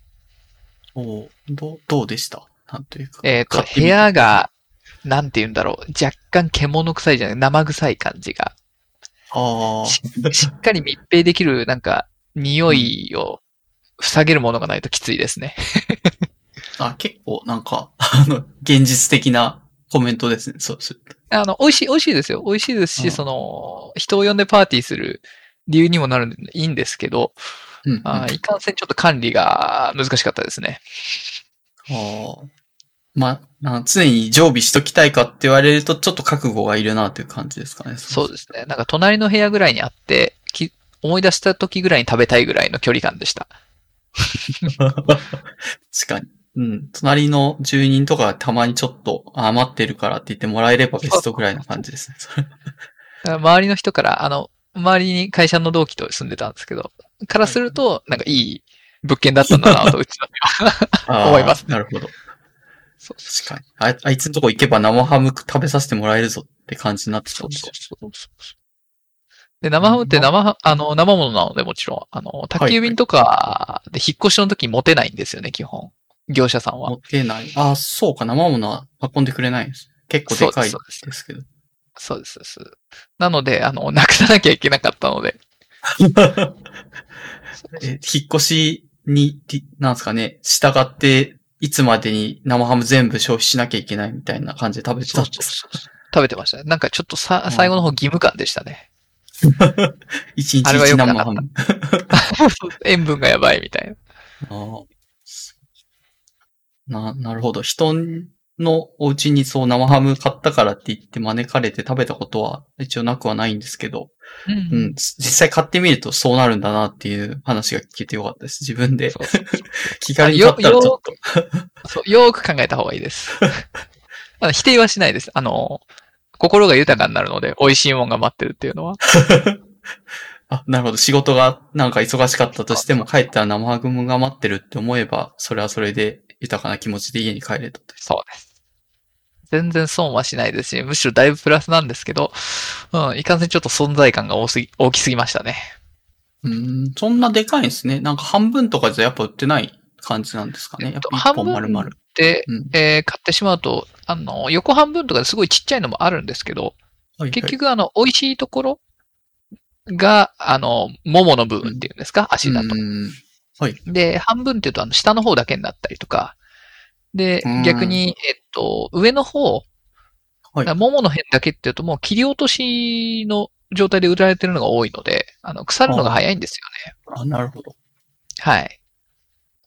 なかなかいい感じには売ってないです。そっか、やっぱ、ま、一本、あの、でかいやつを。結構高いっすよね。物にピンキリなのかな ?2 万円ぐらい高いとする、そうですね。わかんないけど2万円ぐらいが一つ美味しいラインですね。2万円以下だと、えっと、パレ、パレタって言ったら前足？あの、はい美味しい部分がちょっと少ない、えっと、若い足なので、あんまり美味しくないですね。筋張ってます。なるほど。まあ、価格2万でなんとなく。美味しいうん。えーえ、それって生ハム何個か食べてるみたいなコメントじゃないですか？1個食べただけじゃそこ行き着かなくないですか？あの、1年目に1本買って2年目にあの2本目を買いた方なので、あ、そこでちょっとじゃあ値段のう振れ幅をというか、初めからじゃあ高いやつ買ってたんですかね？そのうちだと。そうですね。はじめ、はじめが安い方を買いました。ああ、なるほど、なるほど。はじめ1人で買ったので。うーん。そうか。で、2本目は、あの、何人かでシェアして、あの、はいはい頼むから僕の部屋には一旦置かないでくれってことで、あの、別の部屋に置かせてもららうという契約で。う。なるほど。お金だけ出すからって言って。あそうそうそうそうん。これが一番賢い買い方かもしれないです。う。ですね。ですね。で、そのちょっと高いやつを買った時に、味が思ったより違うなとかっていうのに気づいたっていうので、今の大体それぐらいの価格感のアドバイスが出てくる感じですか？そうですね。油が甘かったり、あの、肉質が柔らかかったり、あの、前足よりも後ろ足の方がやっぱ美味しいです。筋肉もついてますし。そう、それは選べるのかな？後ろ足。選べます。あ、えっと選べるスペイン産だと、えっと、パレタセラーノ。パレタっていうのが前足。はあはで、ハモンセラーノ。ハモンっていうのが後ろ足です、基本的に。ハモン、あ、本当だ。ハモン高いな。確かに。そうですね。イタリア産だとあの、プロシュート？として売られてるので、それはもう、あの、前足か後ろ足かは区別がないはずなので、あ、そうなんですね。わかんない。はい。運次第ってこと。そうですね。あの、塩分量とか、あの、なんだ、油の量で、確か、うん審査はされてるはずなんですけど、うん、うん、うん。えはい。ーそんな感じで、生ハム知識。まあ もし、受ければ、そういうのを参考にして、生ハム、まあちょっと覚悟を持って買ってみるのいかがでしょうかという話でした。おすすめですよ。まあそういう、あの、生ハムがいきなり出てくる、あちょっと、勢いのある漫画かと思いましたが、あの、新米姉妹の二人ご飯はちゃんと、えー、兄弟の、あの、普段の生活とか、あの、お姉ちゃんらしいことできないなとか、妹らしくできてるのかしらっていうような悩みとかも描写されてるので、人間ドラマとしても面白い漫画です。うん、出てくる料理がでもすごいな。ラクレットチーズみたいなのが出てくるけど、いきなりそれ買うかっていう感じの。そうそう。なんで、あのー親御さんが多分ずっと出張しっぱなしで、ってことは割と稼いでるので、自由に物が買える姉妹みたいな。買える。なるほど。ラクレットチーズも丸ごと1個買って、ポロトロに溶かして、ジュって食べるみたいな感じ。そうそうありますねそれ一回じゃ使い切れんけど、2回目以降あんまり出てきてないけど、みたいな。うん。まあ保存が効くから、どうなん、どれが効くのかな、ラクレットチーズ。どうなんですかね切った後の保存ってイメージがないな溶かした後というか。そうっすね。気になりますちょっと、気になるな。まあ後で調べときはい。はい。はーい。じゃあ、二人ご飯はそれぐらい。えー、はい次がいぶり暮らしか。燻製料理メインの二人暮らしの話です。うんうん。燻製料理が食べたくなります。そう。どうですか？あ、ごめんなさい。一瞬途切れた。あ、えっ、と、燻製を家で作ってみたこととかってありますか？あの、ちっちゃい燻製機家に買ったので、えっと、やったことはありますが、ちょっと水分抜きがいまいちだったので、あの、あー煙臭いっていうのかな。ちょっと苦味が出ちゃって。うん。なんか酸っぱい感じになりますよね。水そうです、そうです。苦酸っぱい感じになりますね。うん。わかります。はい。ちょっと失敗してしまったので、まあ、子供がもうちょっと大きくなったら、やってみたいなと再度思いますね。うん。確かに。まあそこは、継続してって感じですかね。そうです。ね。すどっちかというと、あでのーバーベキューとかの時に、あのー、段ボールとかを持ってってやるのがいいんだろうなと思ってます、外で。もあ、そうですね。家で、まあできなくはないけども、それよりか外でやった方が、もう思い、もう存分燻製、燻製できるので、いいと思います。そうですね。うん。バーベキューとか、あのー、キャンプ系の方はもしかしたらやるかもしれないですね。うん。あの、このいぶり暮らしは割と部屋でやってます。うん土鍋とかを使って。あれ結構、いぶり暮らしって名前で出落ち感はなくはないけど、よくこう、漫画にしようと思ったなって、まあ好きなんだろうなっていうのは伝わってくるけど、それ。そうですね。もう食事がほとんど燻製ものなので、うん。あ燻製塩を使ったとか。そうそう。あの、燻製の知識を得るっていう意味でも結構いい漫画だと思います。うん。なるほど。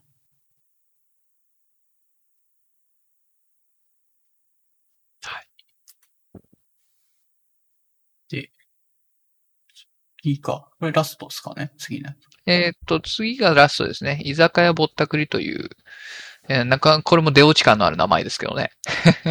あ、これでも、なんか、よくわかんなかったですね。ぼったくりってあんまりいい意味の言葉じゃないからどうなのかなって思ったけど、ちょっと、まあ、僕読んだの一巻だけだけど、読んでみると一はいはい応ちゃんと理,、理由があるなっていう感じ、話。そうですね、そうですね。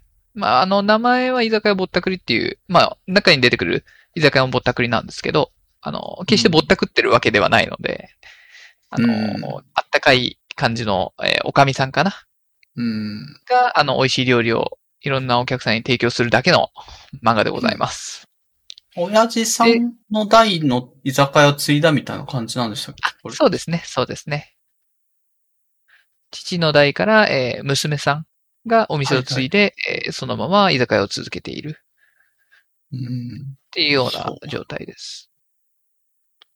で、いろんなキャラが出てきますけうん。提供するだけじゃなくて、居心地のいい空間をいかに演出するかみたいな、そういうど、そうです。感じだなと思って見てました。空間演出力みたいな。のー、3巻、4巻だったかな？あのー、居酒屋のメニュー、あの、ブリ大根とかはい。を、えーご近所さんと一緒に居酒屋のメニューを作りましょうっていう会があって、おあの、レシピをオープンにするんですよ、このおかみさん。あ、そうなんだ。へえ。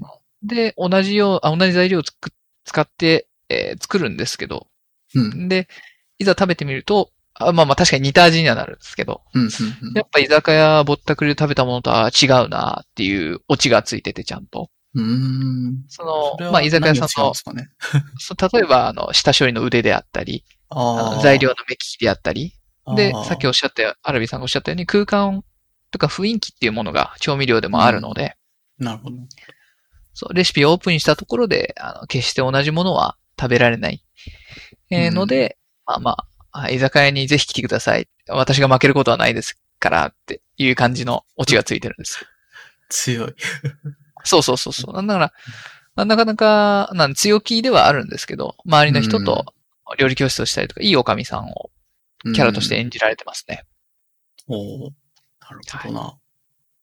まあなんか料理のその微妙な違いって、美味しい、ん美味しくないって、本当にちょっとした下処理というかそういうので全然変わるのはわかるなっていう。そうそう。魚とかそうですよね、本当に。うん。結構細かい、ここにこれあると、あの、あんまり舌触りが良くないから、ここを覗いておきましょうとかっていう説明がよくあるんですけど、まあ、はいやっぱり守らないと、ま あめんどくさいから守らない時とかちょいちょいあるんですけど、やっぱり舌触り悪いなっていう実感できる。ありますよね。そう。はい。そんな感じで、そういうところの、あまあこれ以外にもいっぱい、もちろん美味しいもとかも読みますけど、うん そういうところからも、えー料理を、えー結構レシピとして持ってこれるので、ぜひあの、なんだ、レシピ、毎日何作ろうとか悩んでる方は、再現レシピとかをやってみても、なんだろう、張り合いが出ますし、えーレシピに幅が生まれるのかなというところでお勧めとして挙げさせてもらいました。うん。そんなにでも完全にレシピを全部公開していくタイプの漫画でもどれもない気はするけども、漫画の絵だけとか作ってる様子だけ見て自分で再現してみるっていうことをされてるってことですかね、今。そうですね。昨日何食べたは確か、あの、巻末とか間にレシピが割と載ってることもありますね。うんで、、アマアマと稲妻は、えっと、なんだ、コミックスだと一番最後にまとまってますね、レシピが。うん。えー、新米姉妹の二人ご飯はないな、確か。えー、いぶり暮らしもないですね。居酒屋ぼったくりもないですね、レシピは。うん再現です。再現。まあ、だいたいこんな風に作ったらこういう味になるだろうっていうのが絵でわかるからっていうことですかね。そうですね。あの、ちゃんと調味料とかはね、書いてくれるので。うん。そうか。あの、一種、なんだ、あの、ルパン三世のカリオストロの城に出てくるあの、ミートボールスパゲッティ、はいはい。あるじゃないですか。次元とルパンが取り合う。ん奪い合う。あれをうん再現するみたいな、ああいう感じの考えだと思ってもらえれば。ああ、なるほど。そうか。まあまあ、料理って、なんだろう、料、何を作るかが決まれば、あとはやるだけだからっていう、そこは意外と頭使うっていうところかな。何を作ろうかっていうとこそうです、そうです。ろ。そんな感じで、あの、レシピに困った方は、こういうハートフルな、あーうん感じの物語も含めて、レシピを収集していただけるといいのかなと思いました。はい。はい。はい。いいと思います。あで、ありがとうございます。と続いてアニメと映画の話かな？そうです。書籍が終わってアニメ映画ですね。えー、限界オタクの時間が来ましたね。バイオレット、バイオレット・エヴァーガーデン。うんうんうん2018年からか、えーのアニメでございます。いやー、近年稀に見る良作ですね。そうか。いや、まあ、あなんかいいいいって言われていて、私見たの比較的最近、ここ数年、ちょはいはいはいはい。年内ではない、去年かその前ぐらいに見たんですけど、まあまあ、普通めちゃめちゃ良いなという気はします。めちゃくちゃ良いですね。あのー去年、一昨年か、えっ、と、ネットフリックスで出てから見たんですけど、うんうんで、えっと、今年、あの、パートナーと一緒にもう一回、見直したんですけど、もううんパートナーと一緒にボロボロ泣きましたね。ボロボロ泣きました、本当に。そうなんだよな。まあまあ、あの話出されたらもう、それは泣くわっていう展開ではあるけど、そうそうまあ、勝っててももうって感じですわね。そうい。や、分かってても泣けますね。うん。あの、知らない人のために紹介すると、えっ、と、戦争孤児でいいのかな？一応、主人公は。うん、うん。戦争孤児の子が、あの、戦争に、えーまあ、縁あって借り出されてしまって、えっと、その恩師、えー世話してくれてた人がちょっと行方不明になってしまうんですけれども、うん戦争の中で。で、戦争が終結した後、えーと、元軍人の、そのつてがあって、えっと、郵便のお仕事をするお話ですと。でうんえーまあ戦争孤児ですし、あのーなんだ、戦争ばっかりしてたので、戦うことしか知らないので、感情が死んでるんですよね。うんうん。で、その感情を、えー理解するために手紙を書く、手紙を代筆する仕事をするというような物語のスタートになります。なので、いろんな人の、うんえー思いというか。こういう手紙を書きたいんだという思いを、えー字にして、手紙にして紡いでいく中で自分の感情とか、相手の感情を理解していくっていうような、一種感情を取り戻していくっていう意味ではフリーレンに少し近いような感じもあるかもしれないですね。確かに、そうですね。まあ、フリーレンはまあ普通に戦っちゃうけど、バイオレバイオレットちゃんは戦わない。まあこの、なんですかね、一応戦争中戦ってたエピソードというか、昔の思い出みたいのはあるけども、現状、そのお手紙を、あの、出す、代筆屋さんとしては戦うって描写はほとんどない、ないいなですねので、うん。純粋に人の心をちょっとずつちょっとずつ取り戻していくというので、最初は硬かったですよね、そういう意味だと。硬かったですね。本当にわかりません。あの、報告書みたいな手紙を最初にんですよ。そうそう恋文なんだけど報告書みたいな感じで書いちゃったりとか。私はあなたを好いております、みたいな。私を物にしたければって。そう、金品なんちゃら、なんてらを持ってこい、以上。待て待て待て、みたいな。っていうのが、あの、なんだ、アニメの最終回に近づくにつれ、もういろんな感情を理解して、こう、まあ戦争で、あの、人をね、亡き者にしてるので、あそういう人たちにも家族がいたんだっていうことに気づいて、まあ自分も気づき、傷つきながら、うん。あまあそれを克服しながら成長していくというようなアニメなんですけれども、もうね、もう随所に出てくるエピソードが良すぎて、もう、ああ、もう泣きそうっていうような 感じです。そうですね。まあ、ぜひ、あの途中まででやめないで最後まで見てほしいなという感じはしそうまね。ですすね。3話？あ、違う違う、5, 5話、7話、10話だっけ？あの、波があるので、そうですね。波がある。それはわかる。あの、いい。どう、どんだけ嫌でも10話、10話まで見てください、ちゃんと。そうそうそう。10話までは絶対見てほしいですね。です。で、えっと、OVA というか、あの、えー、ん ?OVA と映画か。でうんえー去年最後の映画が、えー上映されたんですけれども、い案の定最終回の映画は見られておりません。あ、見てないんだ。ああ、見てない。まあ見ました、見ました。あ、私は見たタイプでは、あ見ましたけどうん、そう。私は別にそこはいいです、かね。えっ、とね、多分見なくてもいい気がしてる、そういう意味だと。多分他のやつよりかは、多分見なくてもいいよりなやつかなって気はしてますね。なるほど、なるほど。うん。だってもう、オチはどうなってほしいかってみんな思ってるわけじゃないですか、心の中で。そうですねいわゆるチットさんにどうなってほしいかってみんな思ってるわけ。そうそうそうそう。で、随所になんか結論の伏線みたいなのは見えてるので、うん、そう。もう別にアニメの最後でも十分、あの、きいいいなと個人的には、むしろそっちの方が下手に先を打足というか書かれるよりはいいっていう見方もある気がするので、まあ私別にあの、終わらすのはその気にならないからざっと、あ、これが終わりかというふうにちゃんと見てきましたけども、えーっと、ある意味このアニメ自体のそういう良いと思ってるポイントがそこではない。別にそこを描くことが目的じゃ、最後まで描くことが目的じゃないなら見ない方が多分楽しめるのかなという気がします。ああ、なるほど、なるほど。承知しました。あこのままでいこう。うん、その方がおす、おすすめです、個人的に。あ、わかりました。じゃあ、あウェイウスターの中では、その、物語終わらないまま、主要キャラと。そうそう、生き続けるっていう感じで、うん。いきたいと思います。うん。いいいと思います。はい。まあ、ただ、あアニメは、えちゃんと全部見ていただけるといいかなと思います。うんいや、泣けます。デトックスしましょう。泣けます。なんですかねなんか、感動する話で泣くと、それだけでもなんか、あの、ストレスがちょっと減るっていう人間の謎の体の仕組みがあると思うんですけど。そうですね。うん。不思議だ涙な。が出したことでストレスが減るというのがちゃんとデータとしてあるので、うん。そうそういいですよね。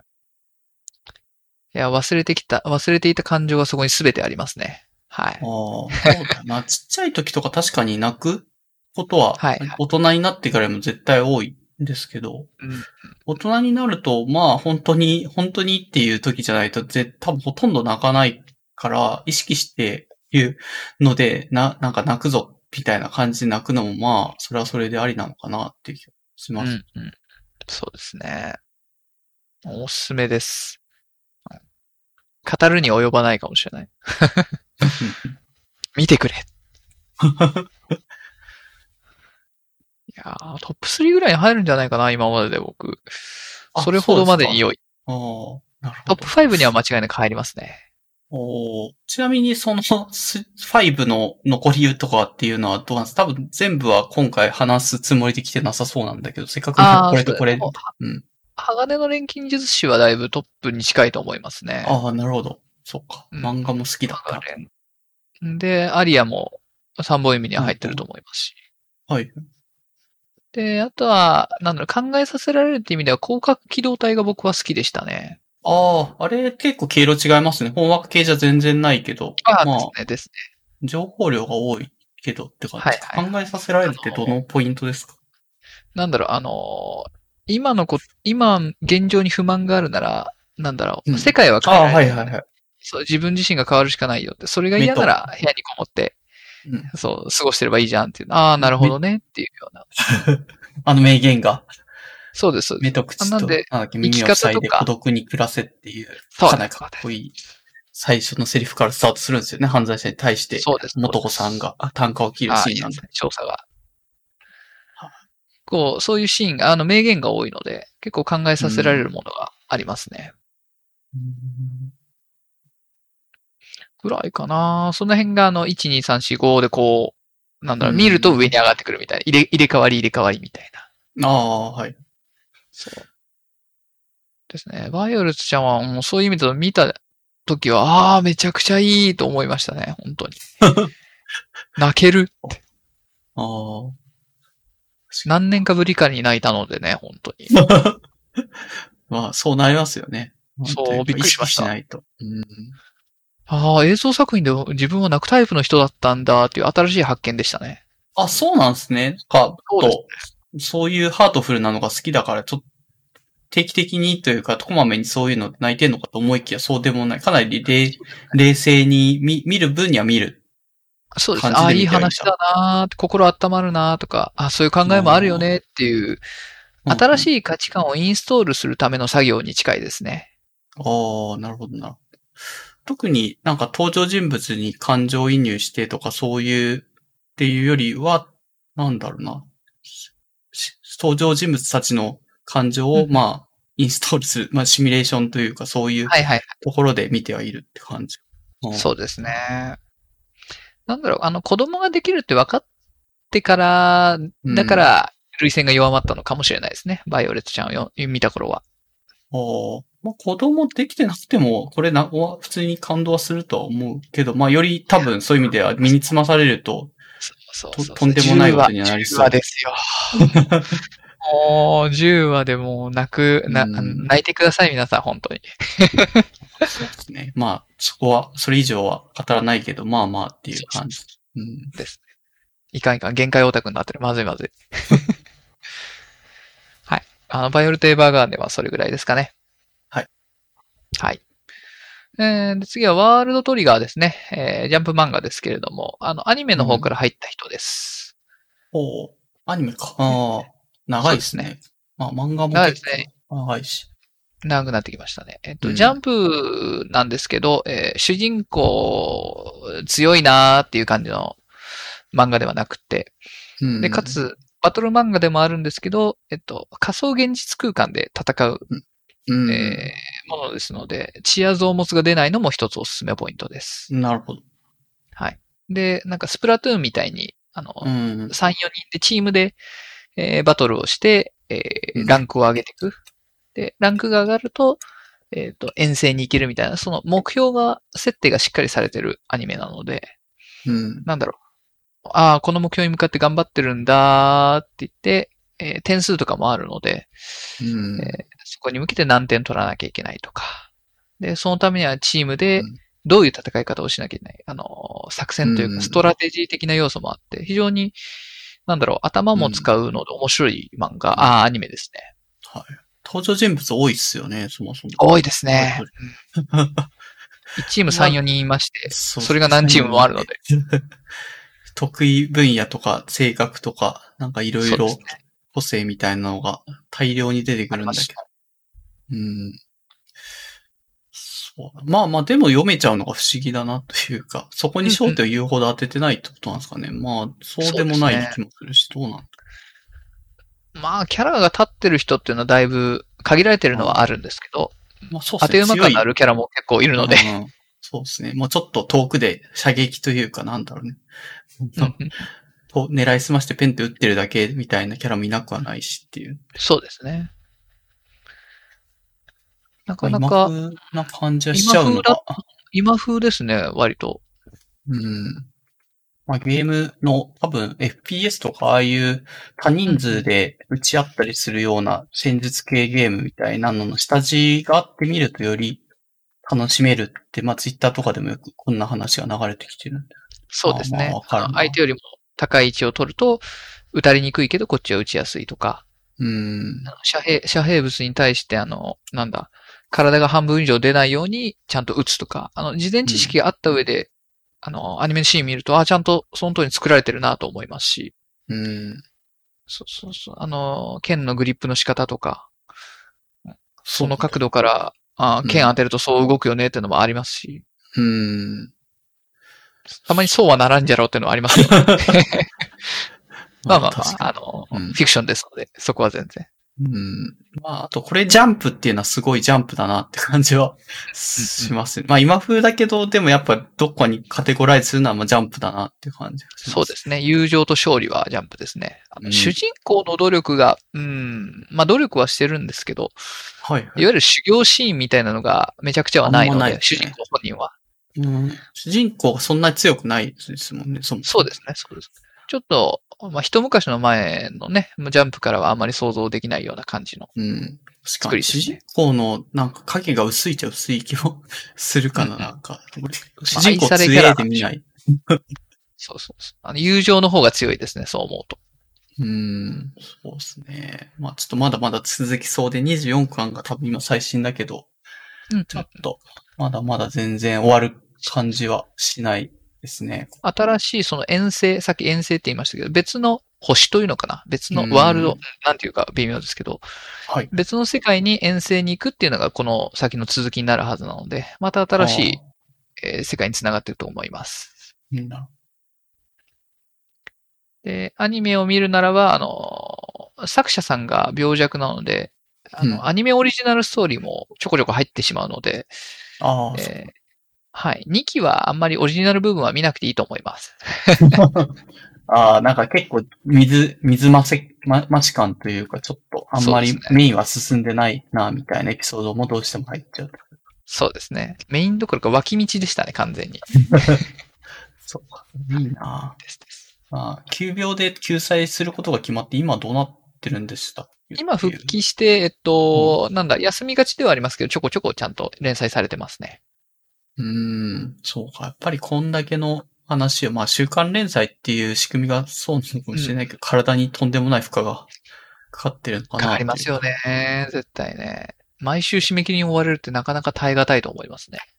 うーん、確かに、そうですね。ちょうどこの、えっ、と、エピソード1個前にこち亀の回の話をしたんですけど、はい。秋元先生はそういう、まあ、超人、じ実質かなり週刊連載の中では相当超人寄りの人だから、そういう感じは全然、なんだろうな、秋元先生の本とか読んでも書いてないんですけど、いや、化け物ですよね、本当に。うんあの、あの人以上にスケジュール管理して漫画描ける人は多分かいない、いないぐらいなレベルの人かなと気はしますね。大変なんだなって思います。思いますね、本当に。あはい。はい。はい。えー、アニメはそれぐらいかな。はい。えーえー次ちょっと毛色が変わりまして、えー、ネットフリックスの専門コ、専用コンテンツかな、えー世界の今をダイジェストっていうシリーズがございまして、うん。えー例えばテーマとしては何だろう、えー男女の賃金格差とか、ええーあとは何、何が面白いかな。あの、水問題。水って永遠にあるもんじゃないよ。あ、地下水とか。ー、ああ、確かに。永遠にあるもんじゃないよね、みたいな、あの、うん今の社会情勢とかの、うんあある一個のテーマを1話にまとめて、えー最近ってそれどういう対策が打たれてるのとか、歴史はどうなの？みたいなのをドキュメンタリーとしてまとめてくれてる作品になります。えー、シーズン3まで今ある感じなんですかね。そう。そうですね、そうですね。もう、社会問題。なんか毎週とは言わないけど、結構なペースでリリースしてるように見えなくはないんですけど、なんかどういうタイミングで出てんのかなって。なので話がある程度揃ってから、えー12話、えーうん1シーズンやるっていうイメージなので、年にあー1シーズンって感じですかね。なるほど。はい。えー、どのシーズンがおすすめ？やっぱ1から見てった方がいいんですかねこれ。そうでもない。そうですね。えっと、い確か1シーズン目にあの e スポーツの話があったはずなので、2シーズン目だったはい。あのそれとかおすすめですね。e スポーツって今後伸びるの、とか、今までどういう大会があったの？規模はどうだったの、うんっていうような、歴史の話と未来の話がまとまっているので、うーん、確かに。e スポーツ、はいど、どうなんだ？ろう。な日本でも e スポーツチームとかって、あの、ちょいちょいあって、まあ、自分が好きなゲームだとスプラトゥーンとかも多分 e スポーツの選手っていうのはいるっちゃいるんだけども、なんだろうな、なんかそれだけで食べていけないからっていう人も多分かなりいて、そのゲームごとにその人気度合いとかも違うし、それでお金を稼げる度合いもなんか変わっちゃったりとかしてて、そこの、なんだ、e スポーツのゲームのプロの人たちを支える部分がまだ土台として若干弱そうだなと。まあ日本、日本ではなんだけど、そうですね。アメリカとかはより規模ありそうな感じなんですけどね。アメリカ的にはどうなりそうっていう話だったんですかね、これって18そうですね。アメリカの。の話ももちろんありますね。で、日本の話ももちろんありますし、どっちかというとアメリカ寄りの話が多いですね。ああ、なるほど。はい。面白いな。不老不死は可能かとかも、なんか面白そうなテーマです。最近だと持病を伸ばせる薬、薬とやんけど、なんかそういうのも出てきてるみたいな話とかも、確か去年とか聞いたような気がする。ありますね。昔からその、体は120、150歳までいけるけど、脳みそが100歳ぐらいまでが限界だよねって話もあって。じゃあ体だけ入れ替えれば、あと20年、50年の伸びるんじゃんみたいな話もありますし、うーん。とかとか、あの、なんだろう、不老不死、あの、ウスターは全く興味ないんですけど、その、に。うんうん。自分が興味ないことを、なんだろう、強制的に入れる、情報として入れるっていうのに結構、うんあの、価値があると思っていて、ああ。この話を出しましたね。へえ、そうなんだ。え、ちなみにど、どれが興味ないエピソード仮想通貨とかもあんまり興味はない。いやー、仮想通貨は割と興味がある方ね。割とある、ある方。なるほど。例えば、あの、星占いとか、あ、星占いあるんだ。へえ。ああの、ホホロスコープ僕全く興味ないんですけど、そのホロスコープ見てる人はどういう気持ちで見てんのかなっていう、うん、その歴史はとか、今、その先生術ってどういう風に使われてるのっていうのを、あ知るのは非常によくって、はいはい。占い信じてる人もいるじゃないですか。うん、まあいますね。まあ、し、その人たちうんがどういう気持ちで見てるのかなっていうのを学ぶ上ではいい教材ですね。ああ、確かにな。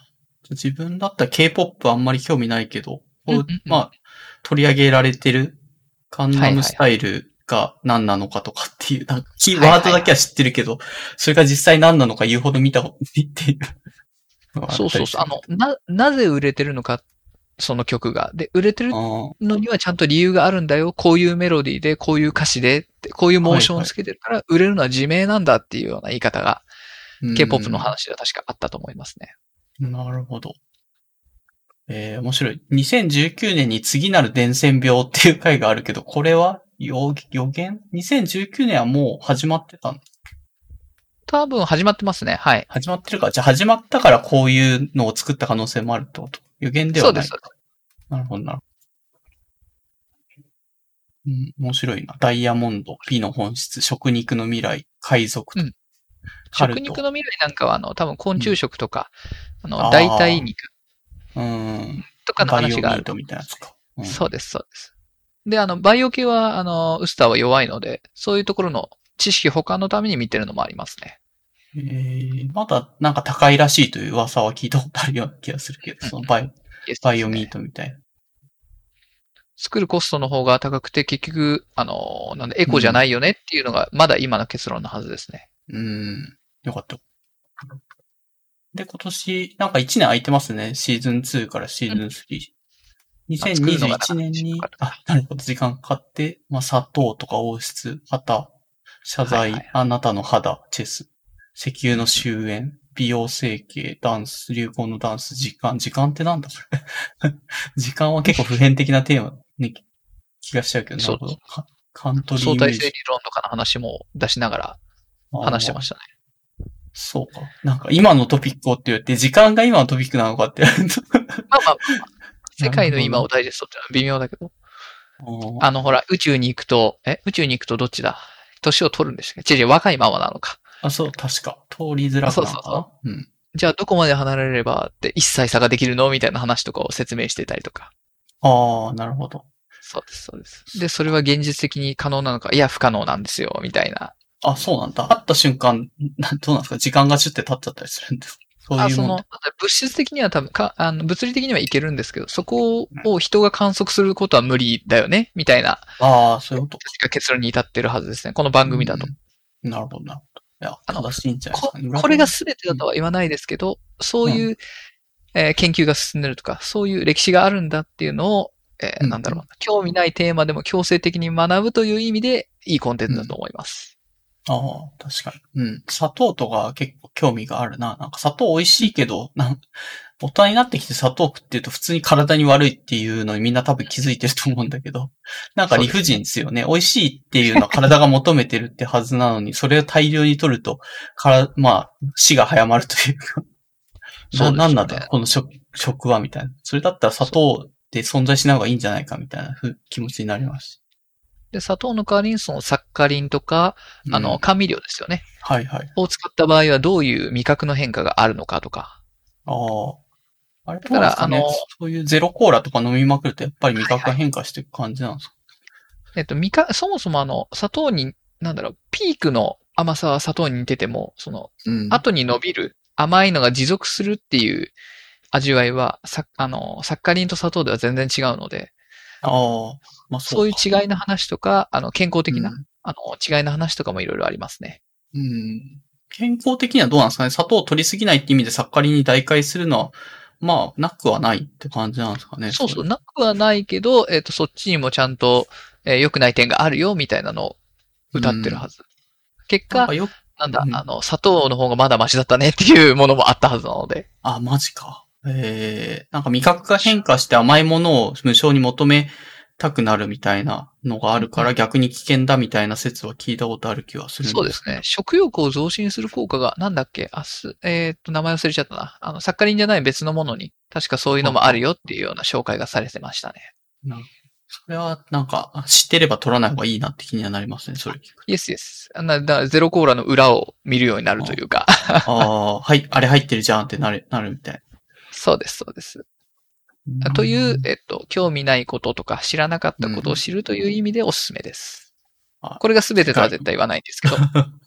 まあよくパッケージングして、まあ作ってあるなっていう意味でまとめてあると思いまますとめてあるな。はい世界の今をダイジェストシリーズ、はい。2018から2021年まで。おすすめです。はこのダイジェストシリーズいろんなものがあるので、うん。はい。ああの、そうなんだ例えば、人の感情をダイジェストって言って、あの、悲しみとは何か、喜びとは何か、どういう時に感じるのか、みたいな。心をダイジェストっていうやつがあったりとか。あ、本当ダイジェストでめっちゃあるな。フォローダイジェスそうですあのロナウイルスをダイジェスト。お金をダイジェスト。そうそうそう。お金は、あの、金融教育的には非常にいいダイジェストだったと思います。あの、リボ払いだとこんだけかかるけど、お前ら使ってないよな、みたいな。ああ、クレジットカードの、あの、最初確認しなきゃいけないところです。そうです、そうです。へーなんで、話題が無理やり広げられる感ですよね。あの、その分野の方々と、うんあの、表面上ですけど少し話ができるようになるので、うん。非常にいい題材だと思います。なるほど。はい。おすすめ、おすすめです。はい、おすすめです。ちょっと毛色が違う話でしたが。えーうん最後はいいかな。カーボーイビバップの実写版の話をあげようと思いましたが、えーあ本当ですか？ワンシーズン目で打ち切りが確定したそうなので、確定しちゃったんですよね。なんだかんだ。残念ですね。嫌いじゃなかったんだけどな。あ、本当ですか？結構、なんか、なんで打ち切られたかみたいなのが、また記事かなんかにまとまってるみたいで、今日聞いた話だと、だったかななんか、結構、その、勝手に色をつけられちゃってる。カウボーイビバップの原作からすると、ちょっとうんうん違う色が、アレンジが加えられちゃってるのがどうしても、ななんだかな、人気がっていう話だったような気がするけど、うんただでも、スターさん的にはそこまでは、色は、まあ、気にならないぐらいであったと。あのーやっぱり別の作品として見られるので、あの、ウスターは、あの全く同じ作品という風に見ると NG だと思います。うん。あの、原まあ作、ねライク、ライクなんだけど、あの、家族構成が変わってたり、あのそうなんだ重要人物重要人物の相関関係が一部変わってたりするので、それは原作とは違うよねっていう。まあそうですね。事実としてありそう。そうです、そうです。なんで、まあ、まあ、原作愛が強いファンからしたら NG だと思います。ああ。で、結局打ち切りになって早い早々にって感じの。納得ですね。うん。まあわかるって感じ ですか。そうです。あの、全然、なんだろうな、最新のドラマではないですけど、な何が近いかな、スタートレックとかの、古いスタートレックの方のような、うんうんちょっと古い SF チックとして、新しい作品として見ると全然面白いんですけどね。ああ、なるほど。それはありだけど、まあちょっと原作好きな人が、まあ特に日本は多そうだから、ちょっと受け入れづらいかなってって感じでしょうね。感じか。うん。はい。なので、あの、まあまあ、あの、僕は、そんな嫌いじゃないですし、面白いと思いますが、原作好きな方はあまりお勧めしないです。うん はい。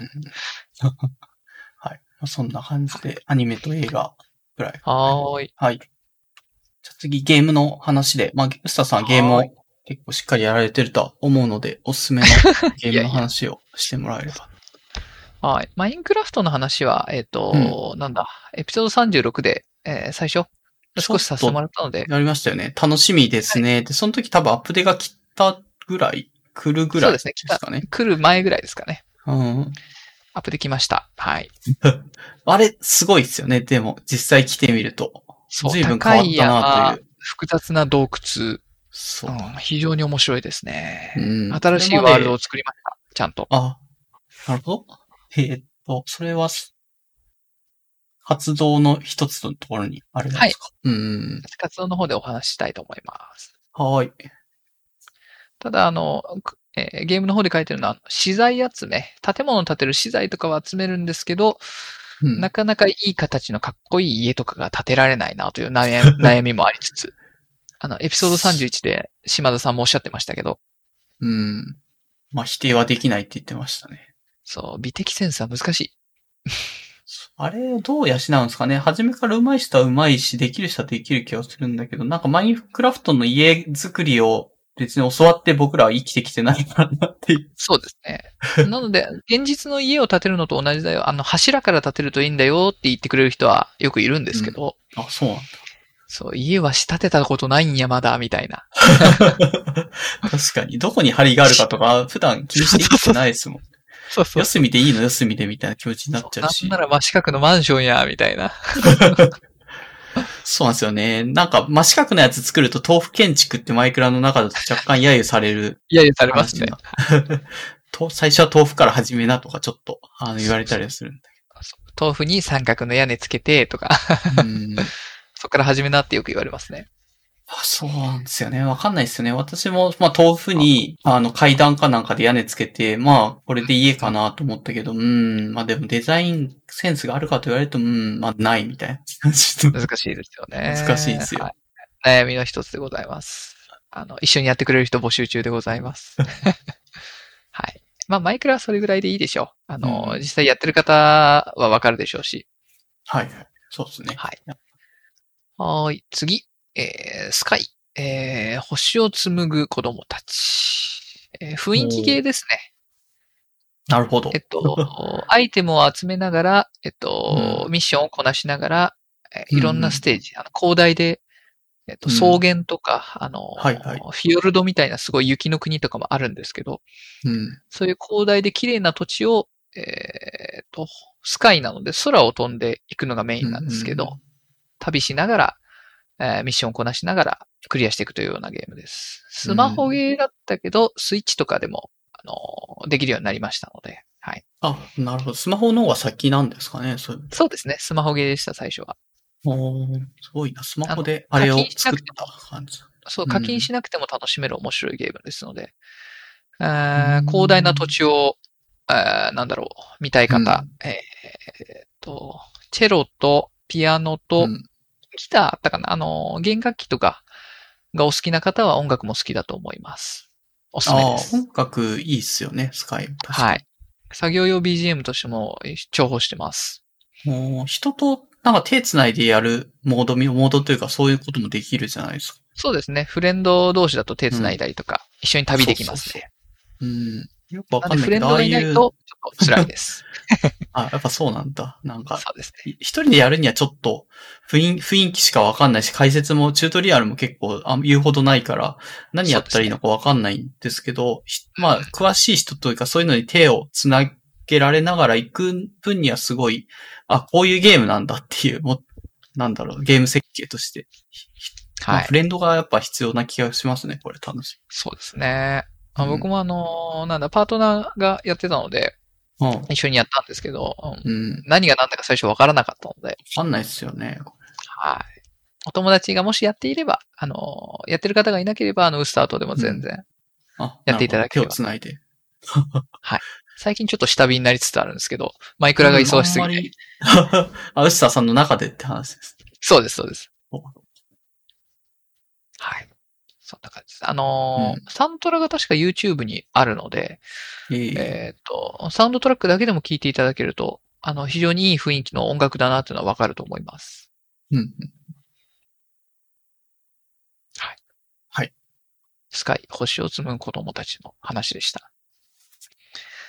はい、次は、FF14、フリートライアル。うん。おえーとエピソード29で、確かムートさんかなそうですね。ムートさんが。熱く話してましたね。これからアップで来るからそれまでに、あの、無料でめちゃめちゃたくさん遊べるよっていう話をしてまし あ全く同じことを違う友人からこう、課金税の方ですけど、すでに。た。お誘いが強いですね。フリーでもう、んあの、なんだ、筐体ゲームのうん何時間も遊べるから、ぜひやってくれ。すごいですね。ちょっとやってみました。だから、はい。やってみましたが、うん、うん合わなかったな、ちょっと。あ、そうですか何が？私はまだそこまで至れてないから、なんか、理由はあるんですなんだろう、あの、純粋に移動、なんだ、ステージが広いせいで移動距離が長いんですよね。ああ、それはあるかも、確かに。なんかはい作業芸感が最初どうしても付きまとってて、あの、課金税のがっつりやってる人たちも、それは否定しないですよね、みんな。最初はちょっと確かにだるいよねっていうのは否定しない。そうですね。なんかお使いが多すぎてちょっと疲れ気味なのと、あの移動がまだ遅い。あの、アイテムとかがあれば早いんですけど、移動が遅いのでちょっと、あーなんだろうな。進捗が悪いというか、ポンポンと進まない感じが、ちょっと退屈です。それなりのに忍耐を多分しばらく、あーまあそうですね。後から入るとどうしてもそういうフェーズはありそうな気がするし、昔やった人たちは結構そのマップが新しいってだけでも楽しいって多分やってた世代もいるとは思うので、そういう人たちはあんまりそういうのは気にならなかったんじゃないかなって気がします。思いますね。まあ、純粋にあの、ファイナルファンタジーを僕やってこなかった人なので、そこで感情移入しづらいのもあるかもしれないですね。おーまあ、FF14 は、なんか過去の FF とどこまで幸せがあるかちょっとわかんない。まあ、魔法の呪文とかがちょっと近いって、それぐらいなんですかね？うんたそうですね。まあ、キャラとか世界観とかあはあるんでしょうけれども、うん。全体的に画面がちょっと暗いのもああんまり好きに。になれなかったかな。確かに確かに。うん。ちょっと暗いですよね。なんだかんだ。そうですね。汚くはない。まあ綺麗なんだけど。うん。そう、オンラインゲームはサービス終了を何回か味わってるので別のゲームで、それが辛くてあんまり手が出ないですね。あーあ、そういうのがあるんだ。え、例えば他のゲームでがっつりやってて、サービス終了ですって言ったらもう、の、終わっちゃうんだな。本当になんとかロスみたいな感じになるってことですか？そうですね。なんか、そこに仮に課金してても、それは完全に無駄になるので、まあ、まあそうですね。そうそうそうそう。あの、なんか、なくなるかもしれないデータに金を払うことへの虚しさを味わってしまってるので、あーどうも、どうもなんか手が出ないですね。うん課金、課金は月々やるために払ってるみたいなそうですね。そうですね。イメージらしいですけど、FF は。うん。は月額制だのはずなので、いろんな、あの、フルの機能を使おうとすると、うんうん。そう。そうねいきなりサービス終了されたら泣いちゃうな。まあ、なんか、ファンが多い分、さすがにそういう急なことはなさそうかなと思って見てますけどね。まあまあまあ、そこは相性あると思うんで。相性あると思います。はい。うん。一旦ちょっと下火になってます、僕の中では。うん。まあまあ、あの、いいんじゃないですか20何レベル、30レベルぐらいだったかな。で、あの、多少うん。一つのジョブを育て始めてはいるのでお、ー暇だったらやろうかなぐらいで。はい。まだそこまで至ってないかとして。あ、最初の買い物に行ったぐらいでしかやってないから、まだ全然そのレベルじゃないなと思って聞いてます。ですよね。はい。それぐらいです、FF は。はえー、ここまでで2時間か。最後までいけるかな、パパッといけば。そうですね。行きましょう。はい。行きましょう。えー、馬娘か。はあ、競馬の話、あれ？エピソードどっちだっけ ?39 の方でしたっけ？沢木さんの時の話じゃないですか。あ、そっか。ウスターさんも1個前に競馬の話してますよね。あ、2個前。エピソード36。39であ、36の方か。36です。はい。はい。あの、競馬の話をしたので、まあまあ、馬娘が好きになるのは自明だということで、よろよろしいかなと。そう、そうなんですか？そんなに実際の史実とこのゲームは親和性があるんですか？幸せありますね。あのあ例えば、髪の色とか、えーうん。アクセサリーとか、衣装の色とか、うんあとは何かな、レース展開も、あの、メインで育てる馬、馬娘。はあに対して、あのストーリーで対戦してくる馬がいるんですけど、うん。その、例えば天皇賞とか、例えば有馬記念とか、その大会で活躍した馬がちゃんと相手として出てくるんですよね。うんうん。で、その、えー世代的に同じだった馬んがストーリー上もライバルとしてちゃんと出てくるので、あの、非常に史実に沿った、うんあー関係というか、ああ、わかるっていう。わかりますね。非常に2000、2005年ぐらいからずっとやってますけど、いや、いいですね。その世代以降の馬もちゃんといるので、ああ、そうか。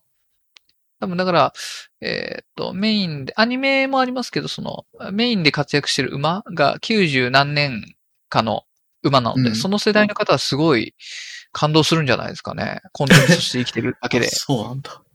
この馬娘自体は去年、今年ぐらいなブームなのかなと思ってたけど、競馬ファン自体の歴史はもっともっと、あの、もう長い全然、全然、名勝負を数々見ておられる大先輩の皆さんなので。そういう人たちやるのかな？これどう、どうなんだろう？まあ、スターさんやってますね。てるんだ40代、40代ぐらいの人が、あの、当時の馬の話を僕にしてくるので、馬娘をやりながら最初は。付き合い、そうそう、付き合いで始めたのもあったんですけど、うんやってる？みたいな。ああ。そううす、うすたくん競馬やってたよね？やってる？みたいな。うんそうそうやってないっすって言ってたら、やった方がいいよって。すごいな。そうそうそれってでも、これのおかげではい新規の競馬ファン増えてるんじゃないですかね。なんだかんだ。増えてると思いますね。あの、うん若い世代もそうですし、あの、前戻ってる方も多いと思います。そうですよね。昔は確かにおじさん臭い趣味な一つだと思われてたと思うんですけど、これのおかげで随分間口が広がったんじゃないかなって気がして。そうですね。ただ、その、馬娘から入った人ってのは結局、あの、ソシャゲ、ソシャゲ能の人、あの、ガチャをガンガン回すような人も多いので、はあ競馬でもそれをやってしまうんですよね。1レースにうん万円かけるみたいなのは。あ、なるほど。まだまだそれは。良くない。あの、破産してしまうので。そうか。ソシャゲのやばいですね。そう、レースは毎週あるんだぞ、みたいな。毎月メインレースもあるんだぞ、みたいな。そうか。1レース数百円とかでいいんだのに、いいのにな、うんみたいなのを、ちょっと横で見てたりします。そうですね。この馬が好きだから名前かけちゃおうみたいな、ちょっとやばいですね。そう。それはちょっとまずいですね。いい面悪い面あるなと思って。あもちろんもちろんあります。うん。あの、競馬が、あの、競馬の知識がない方でも楽しめるゲームではあるので、ちょっとやってみて、あの、なんだ、その馬の史実、あの原作と僕は言いますけど、原原作の競馬の方の話も、ちょっと検索して、歴史とかエピソードを見ていただけるとうーん。いいと思います。はかな？馬娘はそれぐらいで。はい。あの、ああ、最後に書きましたけど、馬娘でも大事なレースである、あの、有馬記念お、12月20、今年何日だ？何 ?26 日か。26 26日ですね。お本当に年の瀬にやるんですね、有馬記念そうです。最終週の日曜日って決まってるので、あ、なるほど。だから。えー、はい。えーっと、またしっかりかけて、儲けて、今年を終えたいなと思っております。あ一応、勝つ気ではいる。記念に、ああ、そうですね気持ち。だな有馬記念は大事なレースですね、僕は。それはどういう意味で？ちょっと大事えってと、今のと。ころ有馬、勝ちやすいですね。あの、その年のレースが全部情報として出揃った上で、年末、あの、有力馬が全員出てくるので、情報は出揃った上で、ちゃんと勝負ができるので、えー、そっかそっか。そういう意味だと、じゃあこれは書き入れ、書き入れ時、最後の最初で書き入れ時だみたいな感じにちょっとなあなってるってことですか？おっしゃる通りです。はい。えー、今んとこ過去何年も負けてないので、有馬では。あ、そうなんですね。去年も。そうですね。微増、の微増とか爆増の幅はありますけど、負けはないので、おー有馬記念だけですよ。他のは結構負けてるので。あなるほど。ウスターさん的に自信のある、なんですか、レースだということですよね。そうですね。しっかり設けて、報告して、年末を迎えたいと思います。はい。馬娘はそれぐらいかな。そうですね。はーい。えー、ゲームの最後ですね。えー、ポケモン、ブリリアントダイヤモンド、シャイニングパール、うんうんえーいわゆるダイダイヤモンドパールのリメイクと言われてる、うん、うん、うん。えーものです。15年越しのリメイクですね。はい。えーバージョン1点、えー、1? 1.0か。あの、バグが多すぎて、そ、色そこしか、のポケモ ツイッター的にはそこしか流れてこないんですけど。ン。いやー、面白いですね。もう、R- RTA する人、リアルタイムアタックする人はもう歓喜でしょうね。ワープし放題、ポケモン作り放題みたいな。あ、そうなんだ。へえ。確かにポケモン初代はバグが多くて結構有名ではあったけども、はいはいはい。まあこれはリメイクだからもうちょっと完璧さを求めても良さそうでは あるけど。まあまあまあ、あの、一説にはその、初めてポケモンを作る、えー株式会社イルカだったかな？イルカっていうところが作って、えっ、と、出してるので、まあ、ちょっといい加減な作りを最初したのかな、という感じは見受けられましたね。なるほど。まあ、ね初代リスペクトなんですよ。あ、なるほどね。初代から考えると全然いいと。このこのバグの多さとか、バグを利用したこの楽しさは初代をリスペクトしてるんだというふうに納得しております。なるほど。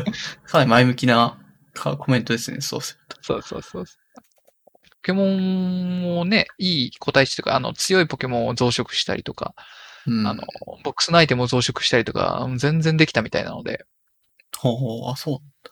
はい。原作元のリメイク前のやつもできたんです。えっと、原作でもダイダイヤモンドパールはそんなに、あの、めちゃくちゃできなかったですね。あ、できな。はい。それができるようになっちゃってる。DS になってしっかり作られてたので。ああ、なるほど。ワワープバグはありましたけど、増殖バグはなかったはず。うーん、バグが増えた感じなんです。バグが増えました。バグが増えたけど、バグ新たに作ってますか？みたいな感じのレベルですね。すごいえー。すごいな。で、えっと、1.1、1.12かな。あの、バージョンアップがちゃんと配信されて、えっと、ツイッターに出てるバグは、おおむねあの、そこのバグに落ちると、強制終了するように、仕様として変えられたので、ほうほうほまだ穴がある気はしますが、あ大半は塞がれたと思います。う。うん。はい。いや、面白いですねう楽しみ。方があると。まあ、あとは、あの、15年前、あの、原作の方のダイヤモンドパールやっておりましたけれども、気づいたら15年前の自分と同じパーティーになってることに不意に笑っちゃいましたね。なんすかね。心の底で何か覚えていたの成長しか。成長してないんだな、自分っていう15年間も。も。それでも15年前のパーティーよく覚えてますね。あの、DS がまだ家にあるので、起動してみてびっくりしました。あ、起動して確認したら同じじゃんっていう感じになってたってことですね。覚えてはいなかったけどって。そのポケモンリーグ。グにいざ行こうと思って、あ、ポケモン最後の四天王のところに向かおうとしてるんですけど、今。うんうん。そういや、この時どんなポケモンだったのかな？チラッて。あれ、うん技構成までほとんど同じみたいな。えー、すごい。15年間やっても、記憶はなくなってても、データとしては再現してしまってる。あの、パーティー全然覚えてなかったですけど、あの、隠しアイテムの場所とかは割と覚えてましたね。15年経っても。えー、そういうもん。ですね。いや、成長してないことにちょっと、なんだ、嬉しさもあり、悲しさもありを感じています。まあ思いそんな昔の自分を。思い出した、そうそう、思い出したい方にもおすすめです。やってた方は特に。うんやってない人にはどうですか進められるんですかね？なんか初見でいくとバグが多いゲームがなんか出たんだなぐらいしか見え、周りからだと見えないですよね。うんうんうんうん。ダイパリメイクが。そうですね。うん、リメイクでこんだけバグが多いとなると、ちょっとおすすめはしづらいところではありますね。なるほど。そっか。はい。あのーなんだろう、うん強いポケモンとかはすでに一部増殖されすぎちゃってるので、ああのあーネット対戦してもつまらんでしょうし、ああ、それは面白くなさそうですね。バグやった人勝ちになっちゃってるって感じだ。そうです、そうです。うんまあ、できれば、えー一個前か、あのーソードシールドポケモンなら、ああ、はいはい。の方がおすすめですし、ちゃんとしてそうだ。うん。そうですね。次に出る、なんだっけ、ポアルセウスケモンレジェンズか。あれでアルセウス、そうそうそうそう。アルセウスのやつです。あっちの方が面白いかもしれないですね。うん。まあそうですね。一月待ったら、アルセウス出てくるから、もポケモンやりたいなら、ちょっとダイパーを、まあその思い入れがない人がやるよりかは、ちょっと待って、そっちの1月の末のやつ買った方がいいかもねっていう感じです。ああ、そっちの方をおすすめしますね。あもちろん、バグも少ないでしょうし、うん。まあ期待して、わかんないけど。いいと思います。はい。なんだっけ、あの、バグをチェックする人、何でしたっけ？テスターか。うん。あの、ゲームのテスター、あの、クレジット見ましたけど、テスターのマネ、え、テスターマネージャーか。おああの規模のゲームなのに3人しかクレジットなかったので、マジか。人員不足なんだろうなと思いました。そこに人割り当てられなかったっていうのが、うん弊害かもしれないです。え、わかんないです。あの、下のテスターは山ほどいて、マネージャーが3あーなるほど人っていうだけかもしれないですけど、うん。まあでもね、マネージャーがマネジメントできる人数なんて知れてるので、まあそうですね。人員不足だろうなーっていう感じですね。いや壁抜けバグとか基本でしょみたいな。そうですね。まずそこ潰すし、テストやってたら絶対そこからやるでしそうそうね。バトルゲームならね、バトルのバランスとかもあるだろうし、ょ。うん。そんな感じのバグの多いゲームでしたが、ちゃんと対策はされてるので、うんいいと思います。ぜひ、はい15年前やってた人、またって。やっていただければと思います。うん。はい。はーい。で、えー、音楽。うんはい飛ばしましょうか。あのー 作業用 BGM、うん。いろんなの聞いてますけど、みんなどんなの聞いてますかっていう質問の意味もあったので。あ、そうなんですね。なんか、はいあの、トリボールさんの回を上げてまあもらってますけど、その回で結構、あの、どういう、まあゲーム音楽であったりとか、まあこうはいいうはい音楽、まあマイクラの話とかもちょろっと出てきてたし、そういんうんのがいいよねとか、まあ音楽の聴き方みたいなのも多分そっちで取り上げてはいるんですけど。んそうですね。あの、エピソード14、トリボール3回で、あの、雰囲気を出すための音楽とか、その人格を下ろす、うそのシーンに入り込むための音楽とか、いろいろなはいはい。コメントがあったので、えーいろいろ試してはいる。タイムアタックとか、なんか名言がいろいろ飛び出してた気がする。そうそう。あの、時間を測る意味で、あの、ウスターは聴いてる部分も多いので、あ、そうなんですね。同じ曲で尺が分かってるやつを繰り返し聞いたりとかって話なんですか？そうそう。あとあの、アーティストのアルバムって1枚うん80分だよねとか60分だよねっていうのがあるので、あーまあそんなもんですね。そうです、そうです。とかとかあるので、まあまあそういう聞き方もあるけど、トリボール3回でだいぶ話されてるから、いいかなと思って、うん。ちょっと飛ばしましょう。はい尺もあるので。うん、そうしましょう。はい。で、えーっと、アプリの話アプリ？はい。えっ、と、重宝してるアプリさんで、えっ、と、ウェブアプリになるのかな、えーオープンソースの全文検索サーバー、フェス、FESS、フェスというものがございます。はいはい。ちょっとテック系の話になりますが、エンジンは Elasticsearch という、うん。えーうん。うん形態素分析でいいのかな？単語単語に分解して、えーそれをインデックス、あの、辞書が引ける状態にするような、うん。えーシステムというか、えーなるほど。あれはなんて言うんでしょう？プラットフォーム、アプリケーション、なんて言うんでしょう？ Elasticsearch はああ、。まあ、なんか、そう、ライブラリ、ライブわかんないけど、まあそういうツールの一つですよね。検索はいエンジンツールみたいですね。で、これのいいところは、あの、フェスのいいところは、Windows でも Linux でも、あの、OS が違っても動くというところが、一つ利点としてあるので、な。うんだイメージ的にはその、ハードディスクとか SSD に、えー見返したい記事とか、うん。えー資料とかをドンと入れておいて、うん。えっと、このフェフェスさんが検索する場所に、そのハードディスクを設定しておくと、うん。えー自動で単語に分割してくれて、えーうん例えば、今日食べたい、あの、夕食で検索をかけると、夕食って書かれた資料が、えー全部一覧で出てくるというような、ああ、なるほど。えー、これって、なんだろう、その、資料の拡張子というか、ものは特にこだわらない感じなんですか、何でもいける。文字こ文字が読めればいいはずなので、うん、エクえっとセル。テキストでも PDF でも Excel でもいいです。パワポであもうん Word でもいいはずです。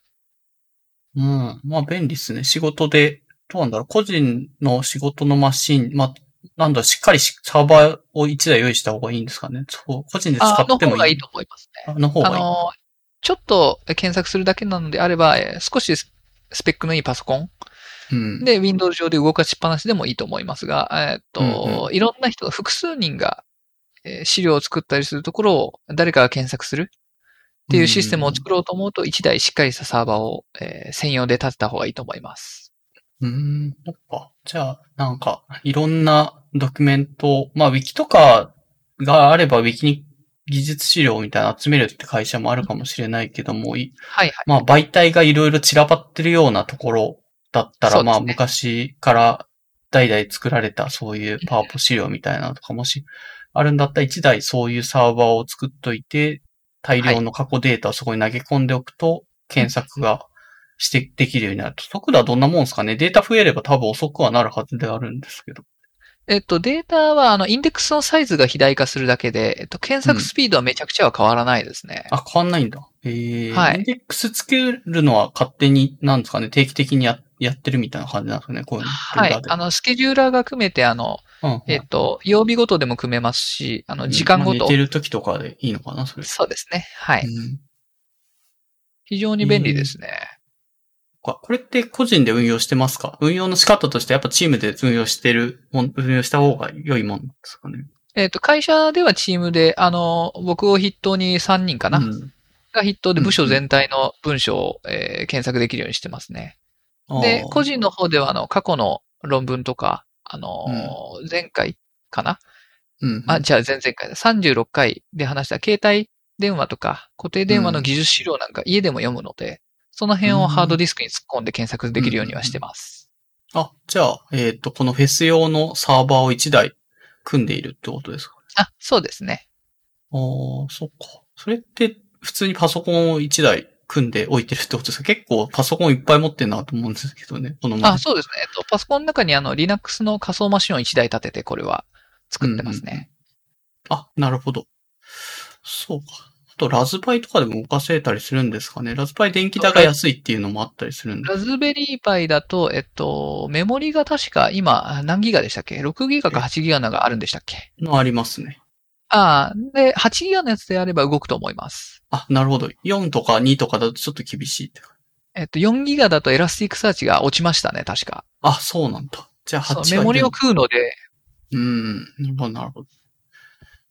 そっか。電気代、結構サーバーってずっと稼働させとかなきゃいけないかったりするじゃないですか。って考えると、はいはいはいまあ電気代はちょっと安い方がいいかなっていうので、ラズパイだったら多分月数十円で済むからって考えると、まあ8ギガのメモリの、結構高いんですけどね、1万円ぐらい多分しちゃうとは思うけど、そういうのを買ってはいはいはやると良いかもしれないってこと。ああ、面白そう。そうですね。電気代を気にするようであれば、例えばその、うんなんだろうな、あの、ウェブサイトとか、あ,、あの、ウェブサイトとかもこれ実はインデックスできるんです、フェスって。あ、そうなんですね。この、このサイト全体を検索みたいな。このドメイン配下かな。うんうん。あもうできるので、えー例えばその自分のホームページとかを立ててしまって、そこにデータとして全部突っ込んでしまう。ああ、なるほど、なるほど。そうる、ですえっと、と、レンタルサーバー上に立てて、そこを検索するっていうような。電気代はうん、その、なんだレンタルサーバー側が持つみたいな体制は作れるかもしれない。レンタルサーバーのレンタル費用はそこでかさんでくるんじゃない？えっと、AWS とか、あの、Amazon Web サービスとかだと無料枠で、あの一応運用できあ無料枠でる。いいのか。はい、ギリギリ運用はできたので。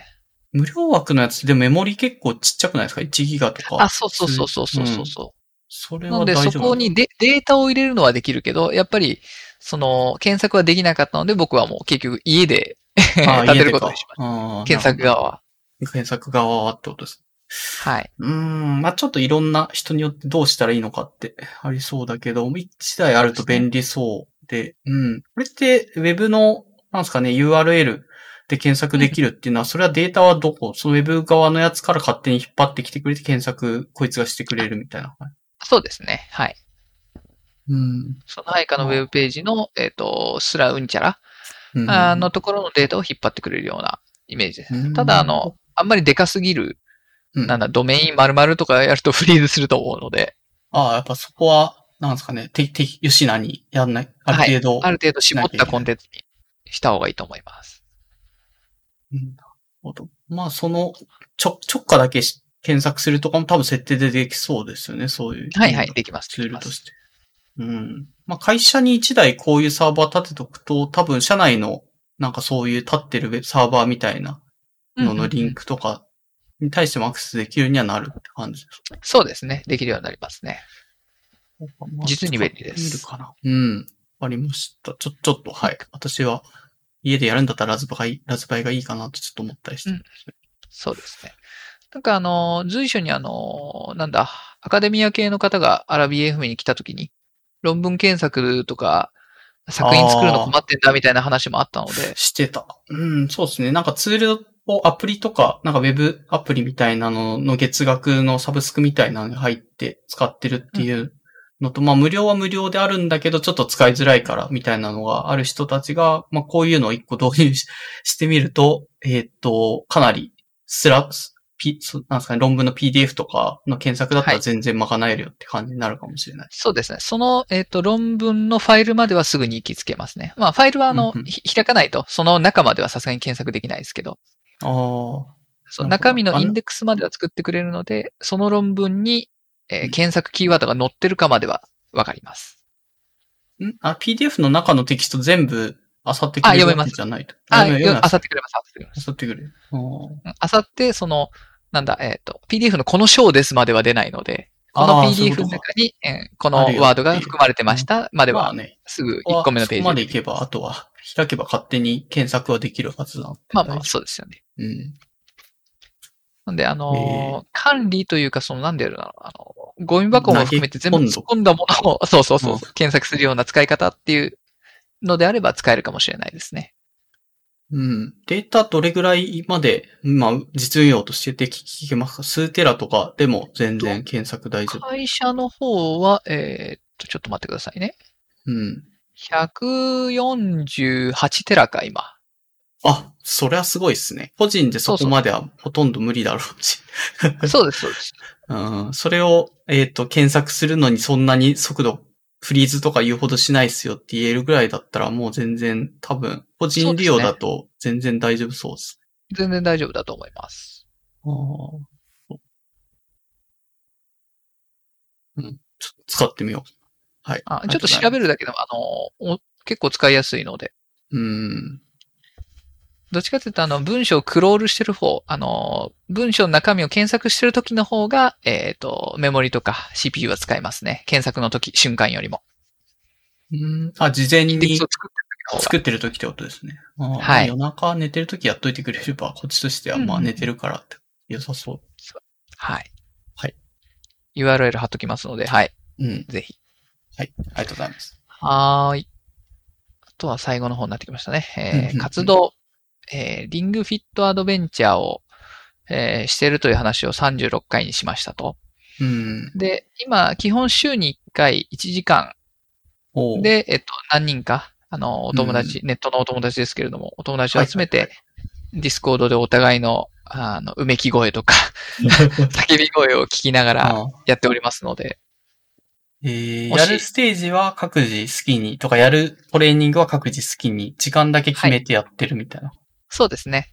リングフィット部と言ってますけれども。1時間ってでも長くないですか？なんかあれやったけど多分15分とかでも普通に汗かくぐらいな感じの運動量だった気がするんですけど。そうですね1時間もやるんですね。運運動時間として30分。で、プレイ時間全体で1時間ぐらいですか。はい。あ、意外と長いです、ね。があるんだ。ああ。そうです、そうです。あの、なんか、あーワード解説とか、あの、ステージの説明とかもあるので、ああ、なるほどな。まあ30分くらいなら確かにまだ耐えられるかな感じ。そうですね。うん。自分の合わせた強度でやってもいいですし、あの、うんうん最近はあの、リングフィットアドベンチャー持ってない方で、あの普通にジムに行ってる方が、あの、音声だけ聞きに来るってこともあるので、あ、なるほど。ディスコとかで、あの、音を聞きながら、まあ、話せる人話したりしながら、一緒に、そうです。は、はって言いながらあ、の、クルポポさんもたまに来たりするので、あ、そうなんだ。えーはいクルポポさん、トリボールさんの回でちょっと紹介されてた、一切、なんだろう、人語を話さないけども、あの、ねめちゃめちゃコミュニケーションを取るクルポポさんだけど、えっ、と、その部の中では、そのうめき声は出してるんですか鳥。ああ、鳥出さないです。あ、もうマイクオフです、マイクオフ。あ、マイクオフで。ああ、なるほど、なるほど。純粋に音だけをそう、うん概念なので。ああ、あよかった、よかったです。そこで勝手になんか、うそう、うめき声みたいなのを、なんですか、トレーニングでしてるクルポポさんみたいなのが出てきて、ちょっと自分のイメージと違うなと思ったんで。ダメダメダメ。はいはいはい。うん。もし一緒に運動したい方がいらっしゃいましたら、あの、連絡いただければ、 Discord で一緒にやりましょわかりました。これって曜日は、どっちかえっと、水曜日だったんですけど、えっと、メンバーの都合が合わなくなってきたので、今週は木曜日にしました。あ、なるほど。え、お今後は？水曜日。多分木曜日がしばらく続くんじゃないかな。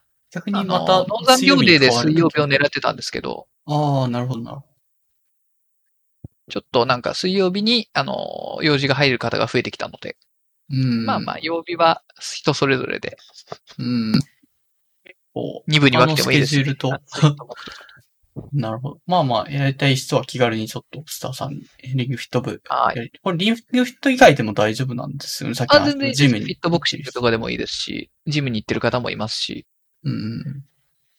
あの、うめき声を聞きたいっていうだけの人もいますし、人が苦しんでるのが好きだそうです。うんコミュニケーションはあるんですか？うめき声だけじゃなくて。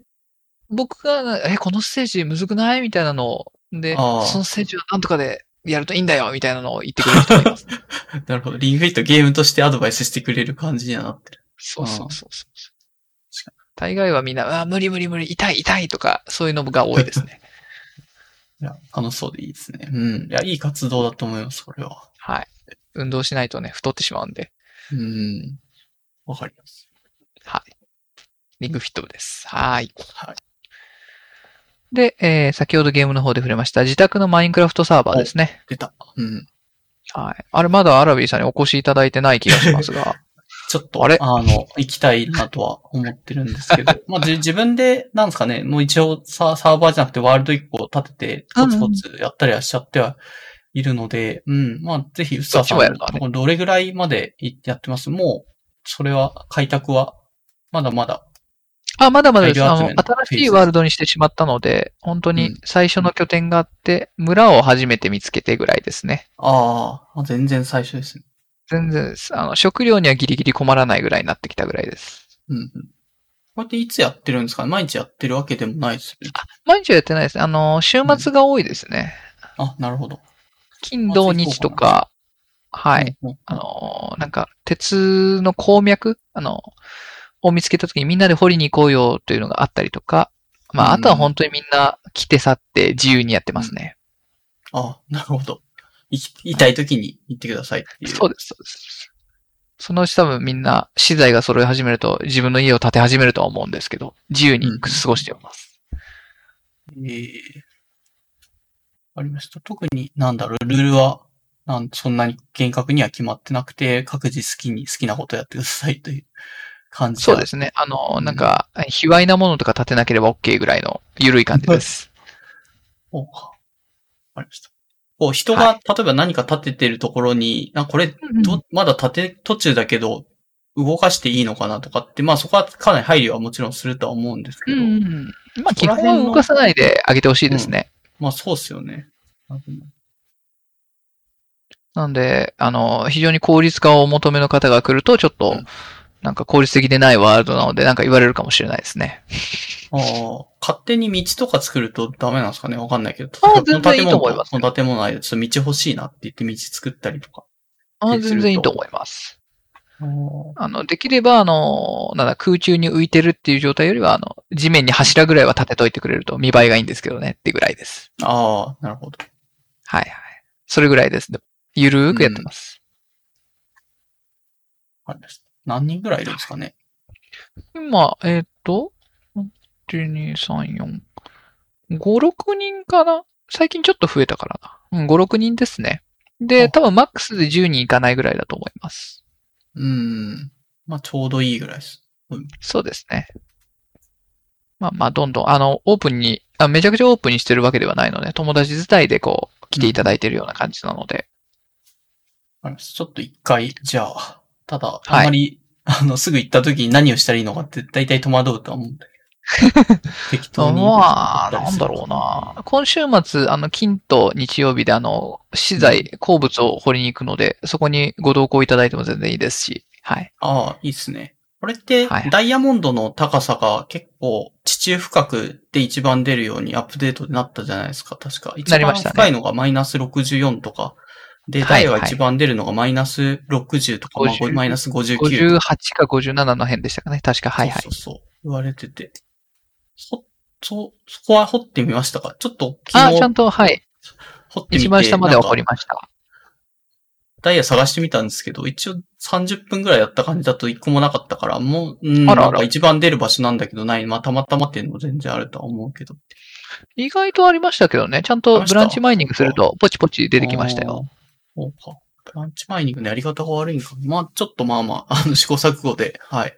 そうですね。掘りすぎちゃってたところもあるんで、了解です。はい。えっと、活動が終わりかな、これで。はい。はい。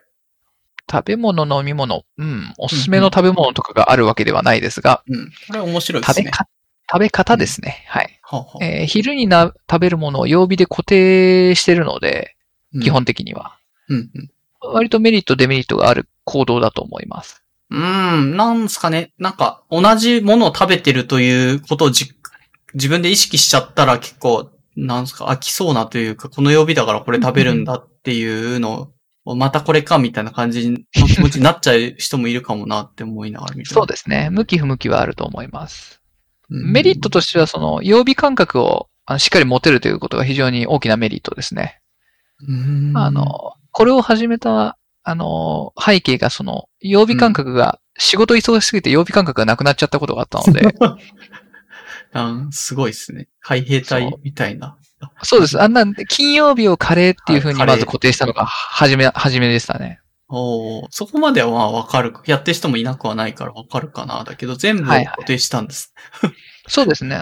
できれば水曜日麺とか、うんあの、月曜日は、あの、脳に、えーしっかりエネルギー欲しいから米を食べようとか、ほうほあ、そこは結構ざっくりなんですね。あの、定食で米が出てきさえすればよくて、それの食べるものは肉だろうと魚だろうと良いってことですか？あ、そう。で、火曜日と木曜日は魚と肉っていう風に。割と、ゆる、主菜とか、あの、副菜とか、主食とかはあんまりこだわらず、ゆるーく決めてる感じですね。米、魚、肉、えー、っと、なんとかなんとか、カレーみたいな。麺、カレーみたいな。カレー。そう。で、土日は自由にして、みたいな。ああ、一応自由って枠もあるんですね。なんというそうですね。あの、土日で人付き合いとかがあると、その人に合わせランチみたいなのが多いので。なるほど。平日は比較的自由が利くから、そういうことをしても、怒ら怒られ、まあ、別に何食っても怒られないと思う。いるというか。うん。ですです。あの、えー、メリットとしてはその曜日感覚もそうですし、うん、あのさっきレシピを考えるのが意外と大変だよねって話をしましたけど、その手間が少し減るのが嬉しいですね。うん、ああ、確かに麺って決まっちゃえばもう頭が麺になるから、あの、選択肢が狭まる分、下手に考えなくてよいってことそう。選択とか、あの、思考のリソースをそこに割きたくないので。うん。か。ジョブズとかマーク・ザッカーバーグが同じ服着続けてる理由みたいな感じのまあまあまあ、あそこまで極端ではないですが、そうそう。まあわからんでもないなって、同じものを着続けるっていうのは、服選ぶ、うん、なんですかね、あの、リソースが、を削られないから、まあ楽っちゃ楽だろうなと思います。そうですね。あの、人生の中で選択ってうん万回とかうん十万回あるので、その度にね、うん、糖分とエネルギーを使って選択するのしんどいので、うん、正直。確かに。減らしてもいいと思います。ちなみにこれ飽きることはあんまりないって感じですかね。食べるものも完全にこの店のこの料理をずっと食べるとかではないから、さすがに今の麺類ぐらいな感じ、ねうん、カレーが若干飽きた時期はあったかな、さすがに。あの、一番最初に始めたから、一番年月も長くなった時に、そうそう、ちょっと飽きた時はありましたね。そういう時はどうしたんですか？でもえー、っと、あ、でも食べましたね。あの、カレーの中で泳ぎました。あの、インドカレーに行ったりとか、ああ、そうカレー、カレーうどんに行ったりとか。うん。なるほど。カレーでありさえすればいいわけだから、カレーのバリエーションをは好きに、お店とか変えてももちろんいいしって そうです。カレー粉が入ってればセーフかなみたいなところまで広げてみたりとか。はあはあ、そうか。なんかでもこの概念というか、脳のリソース節約するためにあの、考えなくてよくするっていうのは、いろんなところで使えそうなんですけど、うん、なんだ、他に何があるかまあ、服、今話した服ももちろんそうだけど。そうですね。靴下そうですね、僕。ああ。同じやつを。あのー、なんだ。あの、神経衰弱しなきゃいけないのがめんどくさいので、選択したときに。はいはい、わかります。仕事用の靴下は全部同じですね。同じメーカーのえ20足まとめ買いして、前のやつは全部捨てるっていうのを徹底してますね。お合理的でいいです。はい。ネクタイも曜日で決まってますし、カッターの色も曜日で決まってます。ああ。確かに。そうするとネクタイ迷わなくていいっていうのは確かにそれは正解な気がするな。服っていう意味だと、それもかなり実践されてる感じです。そうですね。あの、仕事着はもう、あ、基本スーツが多いので、仕事着は。うんうん、曜日によって、えー、着るものは決まってますね。うん。そうか、曜日で毎日やることっていうほどでもないのか、ご飯と服、衣食ぐらい。まあ、あと寝る。まあでも寝るって別にそんなにバリエーションそもそもないしな。そうですね。うん。それぐらいですかね。着るもの、食べるもの。食べるもの、うん。はい。電車の何号車に乗るかとか。はあ。門はどこから入るかとか、一種そこまで行くとおまじないみたいになってくるので。そうですね。確かに。で、多分そこまで固く決めちゃうと、そ、崩れた時のストレスもあると思うので。うん。それが一つデメリットではありますね。あ、なるほど。もしその自分で作った制約を実現できない時は、ちょっとストレスは出てくるって感じか。金曜日カレー食べなかった人か、どうしても人付き合いで、蕎麦、蕎麦、あ、でも蕎麦はカレー蕎麦あるから大丈夫。なんだろう、違うもの誘われ、お寿司とかに誘われちゃった時とかちょっとストレス。そうですね。夜カレーにするか、うん、どうしようかな、みたいな。そんな、そのための救済策が月曜日の米なので。うん。カレーにも米は入ってるから OK って、ゆるく言ってますね。あだそこであ体が誤認するんですよ。あの、月曜日なのにカレー食ってるから金曜日って気分になるのがもう一つのデメリットですね。ああ。確かに。そう。まあ。次の火曜、水曜が土日の気分になってしまう。そうか、そうか。それで曜日を認識してるから。これって、でもスタートした時のモチベーションってめっちゃ忙しい時にやろうって思い立ったってことですかね。曜日感覚なくな。あの、カバン持って、なんだ、なら、よスーツその頃決めてなかったので、曜日。ほうほう。あのー着るものをバッと着て、うん。なんだ、8時半、あ、やばい、遅刻すると思って会社行ったら門は閉まってるみたいな。うん？うんうんで警備員さんに日付と曜日を聞いてから理解するみたいな。ああ、やばあ。いなと思いましたねね。。それはやばいですね。普通、普通に電車乗って行きましたからね。んで、今日空いてんなぐらいで行きましたから。ああ。来てますね。そう。で、えー職場の先輩にお勧めされて、食べるものを固定した方がいいよっていうの。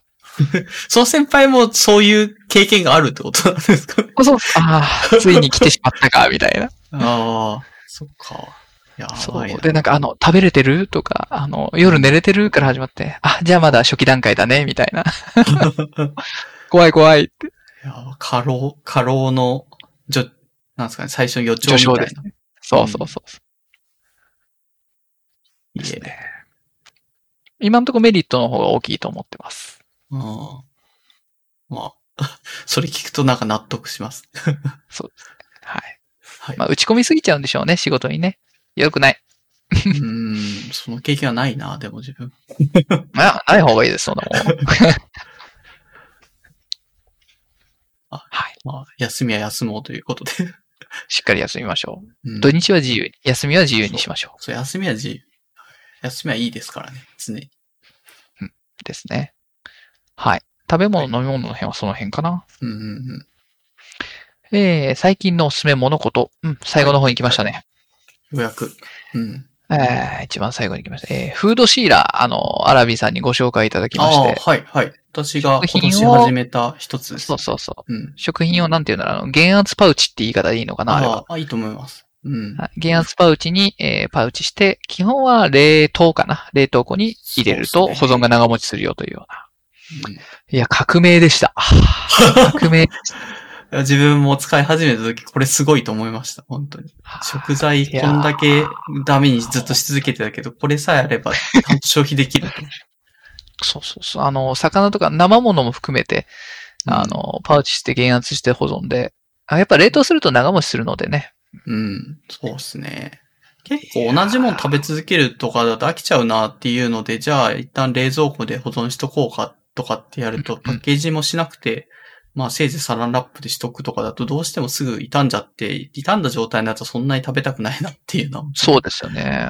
で、食べれなくてもったいない思いもあったので、うん。いや、めちゃくちゃいいですね。本当に。感動します。そんなに聞いてくれるために。マジで感動します。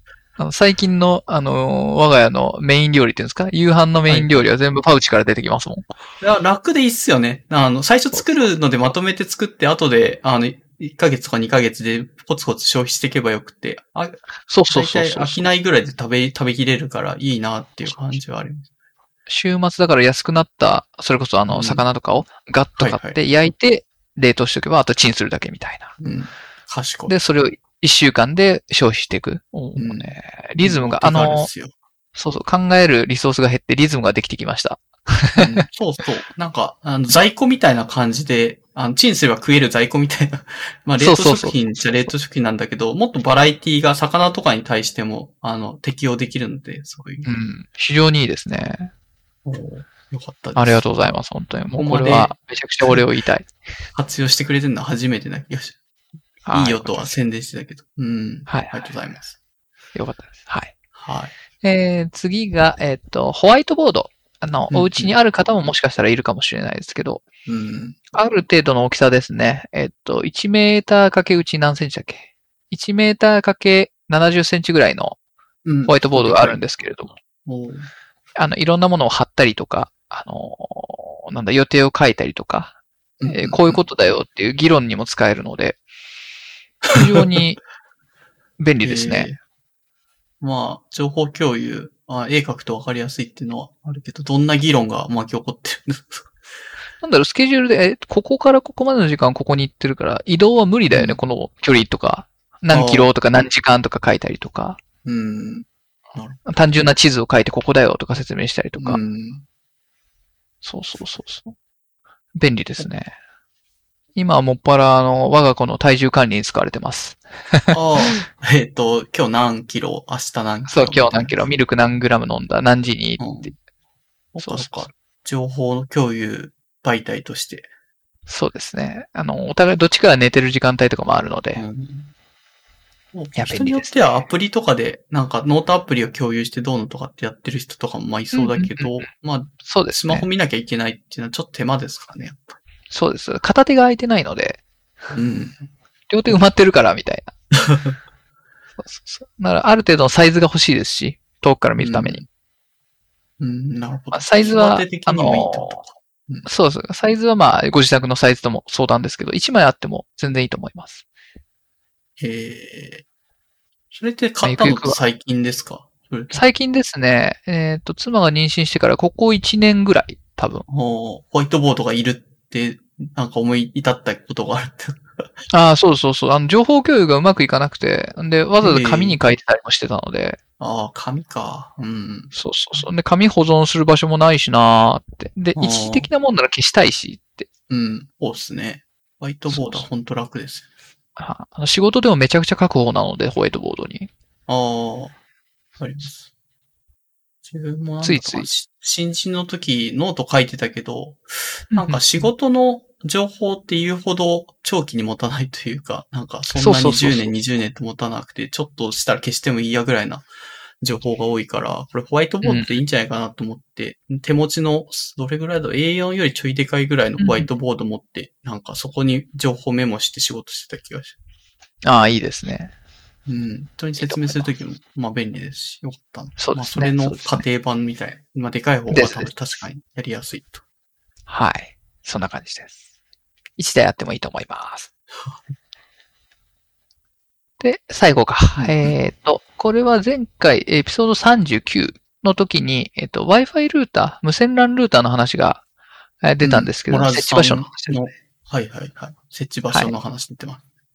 で、賃貸だとその棚を作ったりとか、あの、うん釘打ったりができないところも多いと思うので、えっと、ホッチキスの針でえー棚が1個作れるよというものが、あの、我が家でも使ってるんですけど、あ、非常に。に便利なものがあるので、おすすめです。壁、壁美人さんっていうホームページなのかな？壁、壁美人 .net。チキスって大丈夫ですか？耐久力という。えっと、今のところ大丈夫ですね。えっと、耐、耐、えっと、耐荷重何キロ ?5 キロだったかな。ああの、5キロ本体の棚も入れて5キロなので、うんうん。あの、本棚にはそれは無理なんですけど、本棚はちょっときついですね。うん。Wi-Fi ルーターとかなら。ですね、花瓶とかでもいけると思いますが、はい。もしお家の真ん中に棚がない方は、ドンとうんあの壁につけてしまってもいいかもしれない。コンセントとかがね、厄介かもしれないですけど、あー、そうっすね。コンセントはちょっとどうしたらいいんだろうと。そうですね。えーちなみに何を置くようにこれを必要になった感じ？えー無線 LAN ルーターですね。ああ、実際に。実際実際。あの、家の真ん中なんですけど、棚がなくって、ああ、そうかそうか。そう。で、テレビ台ちょっと低くて、うん。そうですね。テレビ置くにはちょっと耐荷重が足りないか。そうですね。まさしくです。うんじゃあ結構、ウスターさんちは無線 LAN ルーターはしっかりいい位置に置いている感じなんです。お風呂ぐらいですかね。お風呂洗面がちょっと入りづらいぐらいで、他は全部届くので、割とど真ん中にちゃんと電波は届いてると思います。なるほど。まあ、モラズさんも質問した時の、なんですかね、感想か愚痴だかわかんないようなので、一般家庭にそんなの、そんなに適適当な場所が賃貸にないから、むしろ賃貸側でそういうのを常に意識して家を作ってくれぐらいな 強い主張をしてはいましたけど。うんうんうんあの、ポイントがあって、その、なんだ、初めて、えっ、と、光コンセント、えっ、と、光ファイバーケーブルを家に引っ込むときは、うんあの、どこにそれを出したいかをちゃんと言わないと、あの適当なリビングのどっかとかに出されるので、うん家のど真ん中にかつコンセントがあるところに出してもらうのを依頼した方がいいと思います。なるほど。まあ、賃貸だとどうなのかな？もう既存で大家さんがとか入る前に引かれてるってことも結構あって。そうですね。モラさんはそっちのケースだったんじゃないのかなと思って、それで、まあ、ここに置いときゃいいんだろうってところに置いてたら全然、あの、電波届かなくて、ああいう困った状態になってたみたいな感じだから、まあ、不満を言いたくなる気持ちもわからんではまあ、わかりますね。ないと。うん。で、新しくその、どっかに伸ばそうと思うと追加工事になってしまうので、そうです結構高いんですよね。ね。はいうん。まあ、延長ししちゃダメなんですかね。まあ、あの延長でもいいと思い丸ます見出ちゃうからダメなのか。まあ、延長してもいいですが、あの、ドアとか挟んじゃうとね、さすがに延長しづらいとこもあるので。そうっすね。なんか切っちで、ゃう。光ファイバーなので、うんそう、光ファイバーなので R、あの、曲線をかけすぎると減損しますし。あ、そうなんですね。そう。でもはい大事なんだ。おーそうです、そうです。なんか最近薄いのもあるじゃないですか。ああ、えーっと、シート、シートケーブルか。はいはい。ランケーブルであれば、うん。はい。シートケーブルでも全然伸ばせますけど、えー、ランケーブルって何メーターまでいけるんだっけな。ちょっと記憶が曖昧ですが、ああのー家庭内なら全然大丈夫だと思います。うん数メートル、5メートルとか10メートルくらいなら、まあ、いけるのかなと思ってるけうんうん。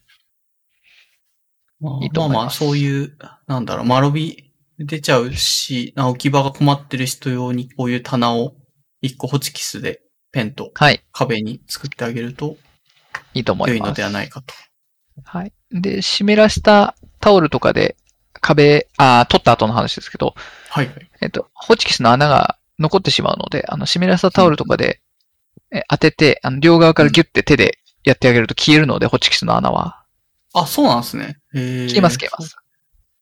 ああの、東京で住んでた時は穴開けて賃貸住んでましたけど、あはあの、何のリペア代も請求されなかったので、あ、それホチキスの穴をはいはいちゃんと、あの、ギュッてやって、なくして、そうですできたから。はい。うんまあ、じゃあ安心。賃貸の人も安心。はい。はい。そんな感じです。はい。うん長くなっちゃったな、だいぶ。すいませんね。いやーまあ、ちょうどよく、この尺で、こんだけのコンテンツの話を収めたなと思うけど。うんはい。全体通してどうですかね。まあ全体っていうのが全体像がもう3回に分かれて相当長いから、むしろ30、エピソード36の時何話したっけなぐらい随分遠くまで来た気持ちになる。そうですね。3回も出させていただいて本当にありがとうございます。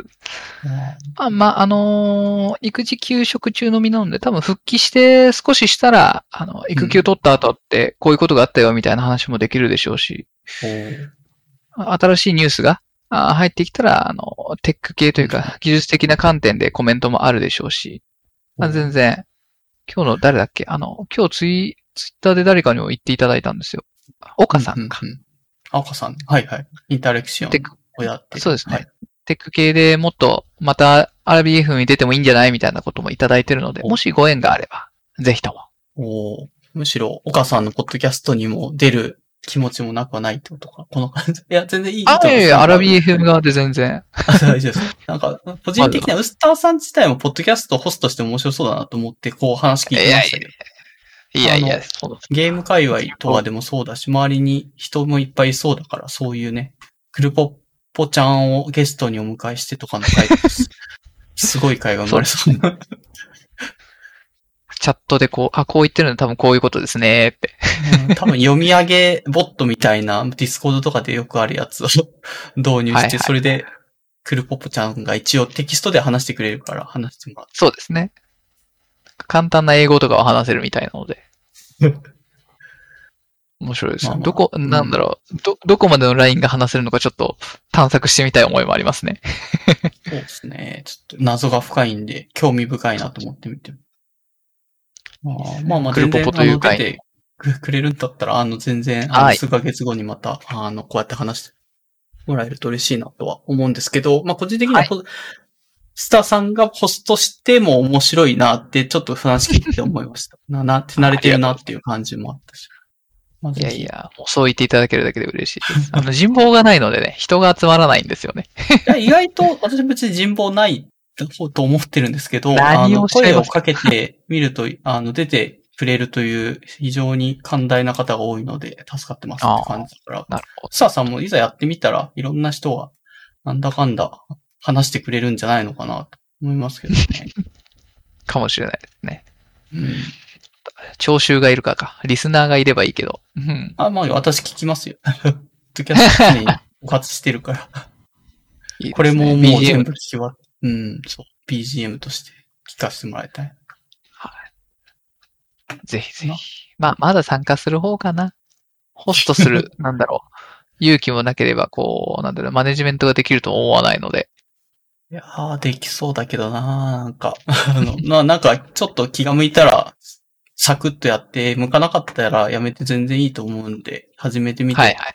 もらえると嬉しいな。なんか、むしろ、あの、このポッドキャスト初でウスターさんがポッドキャスト始めたら結構、個人的にはやったって感じになるんで。そうそう話題にもなりますしね。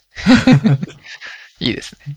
うん。はいまあ、宣伝もしますし。はい。で、あありがとうじゃあ最後にございま、す。はい。一応このポッドキャスト自体も相当長いけど、エピソード36はいと、えっ、と、いくつだ？39と ?39 と、で、この41回目かな、今回。41か。はい。はい。3つに対して、まあ、それぞれでももちろんいいですし、この最新話に対してでもいいので、えっ、と、ハッシュタグ ARKBFM までご感想をお寄せくださいと。まあ、これを最後にならないと言えなかったから、過去回では機械音とか挟んでちょっと苦し紛れにやってみたけど、機械音はちょっとあんまり評判が、あの、最後に機械音をスッて挟むだけなのは評判良くなかったんで、そこら辺はちょっとうん。まだ試行錯誤音楽してるとかをね、最中です。音楽とかを入れないといけないですね。はい。うん。はい。まあ、そういうのでいろいろ学ばせてもらった回だったなと思います。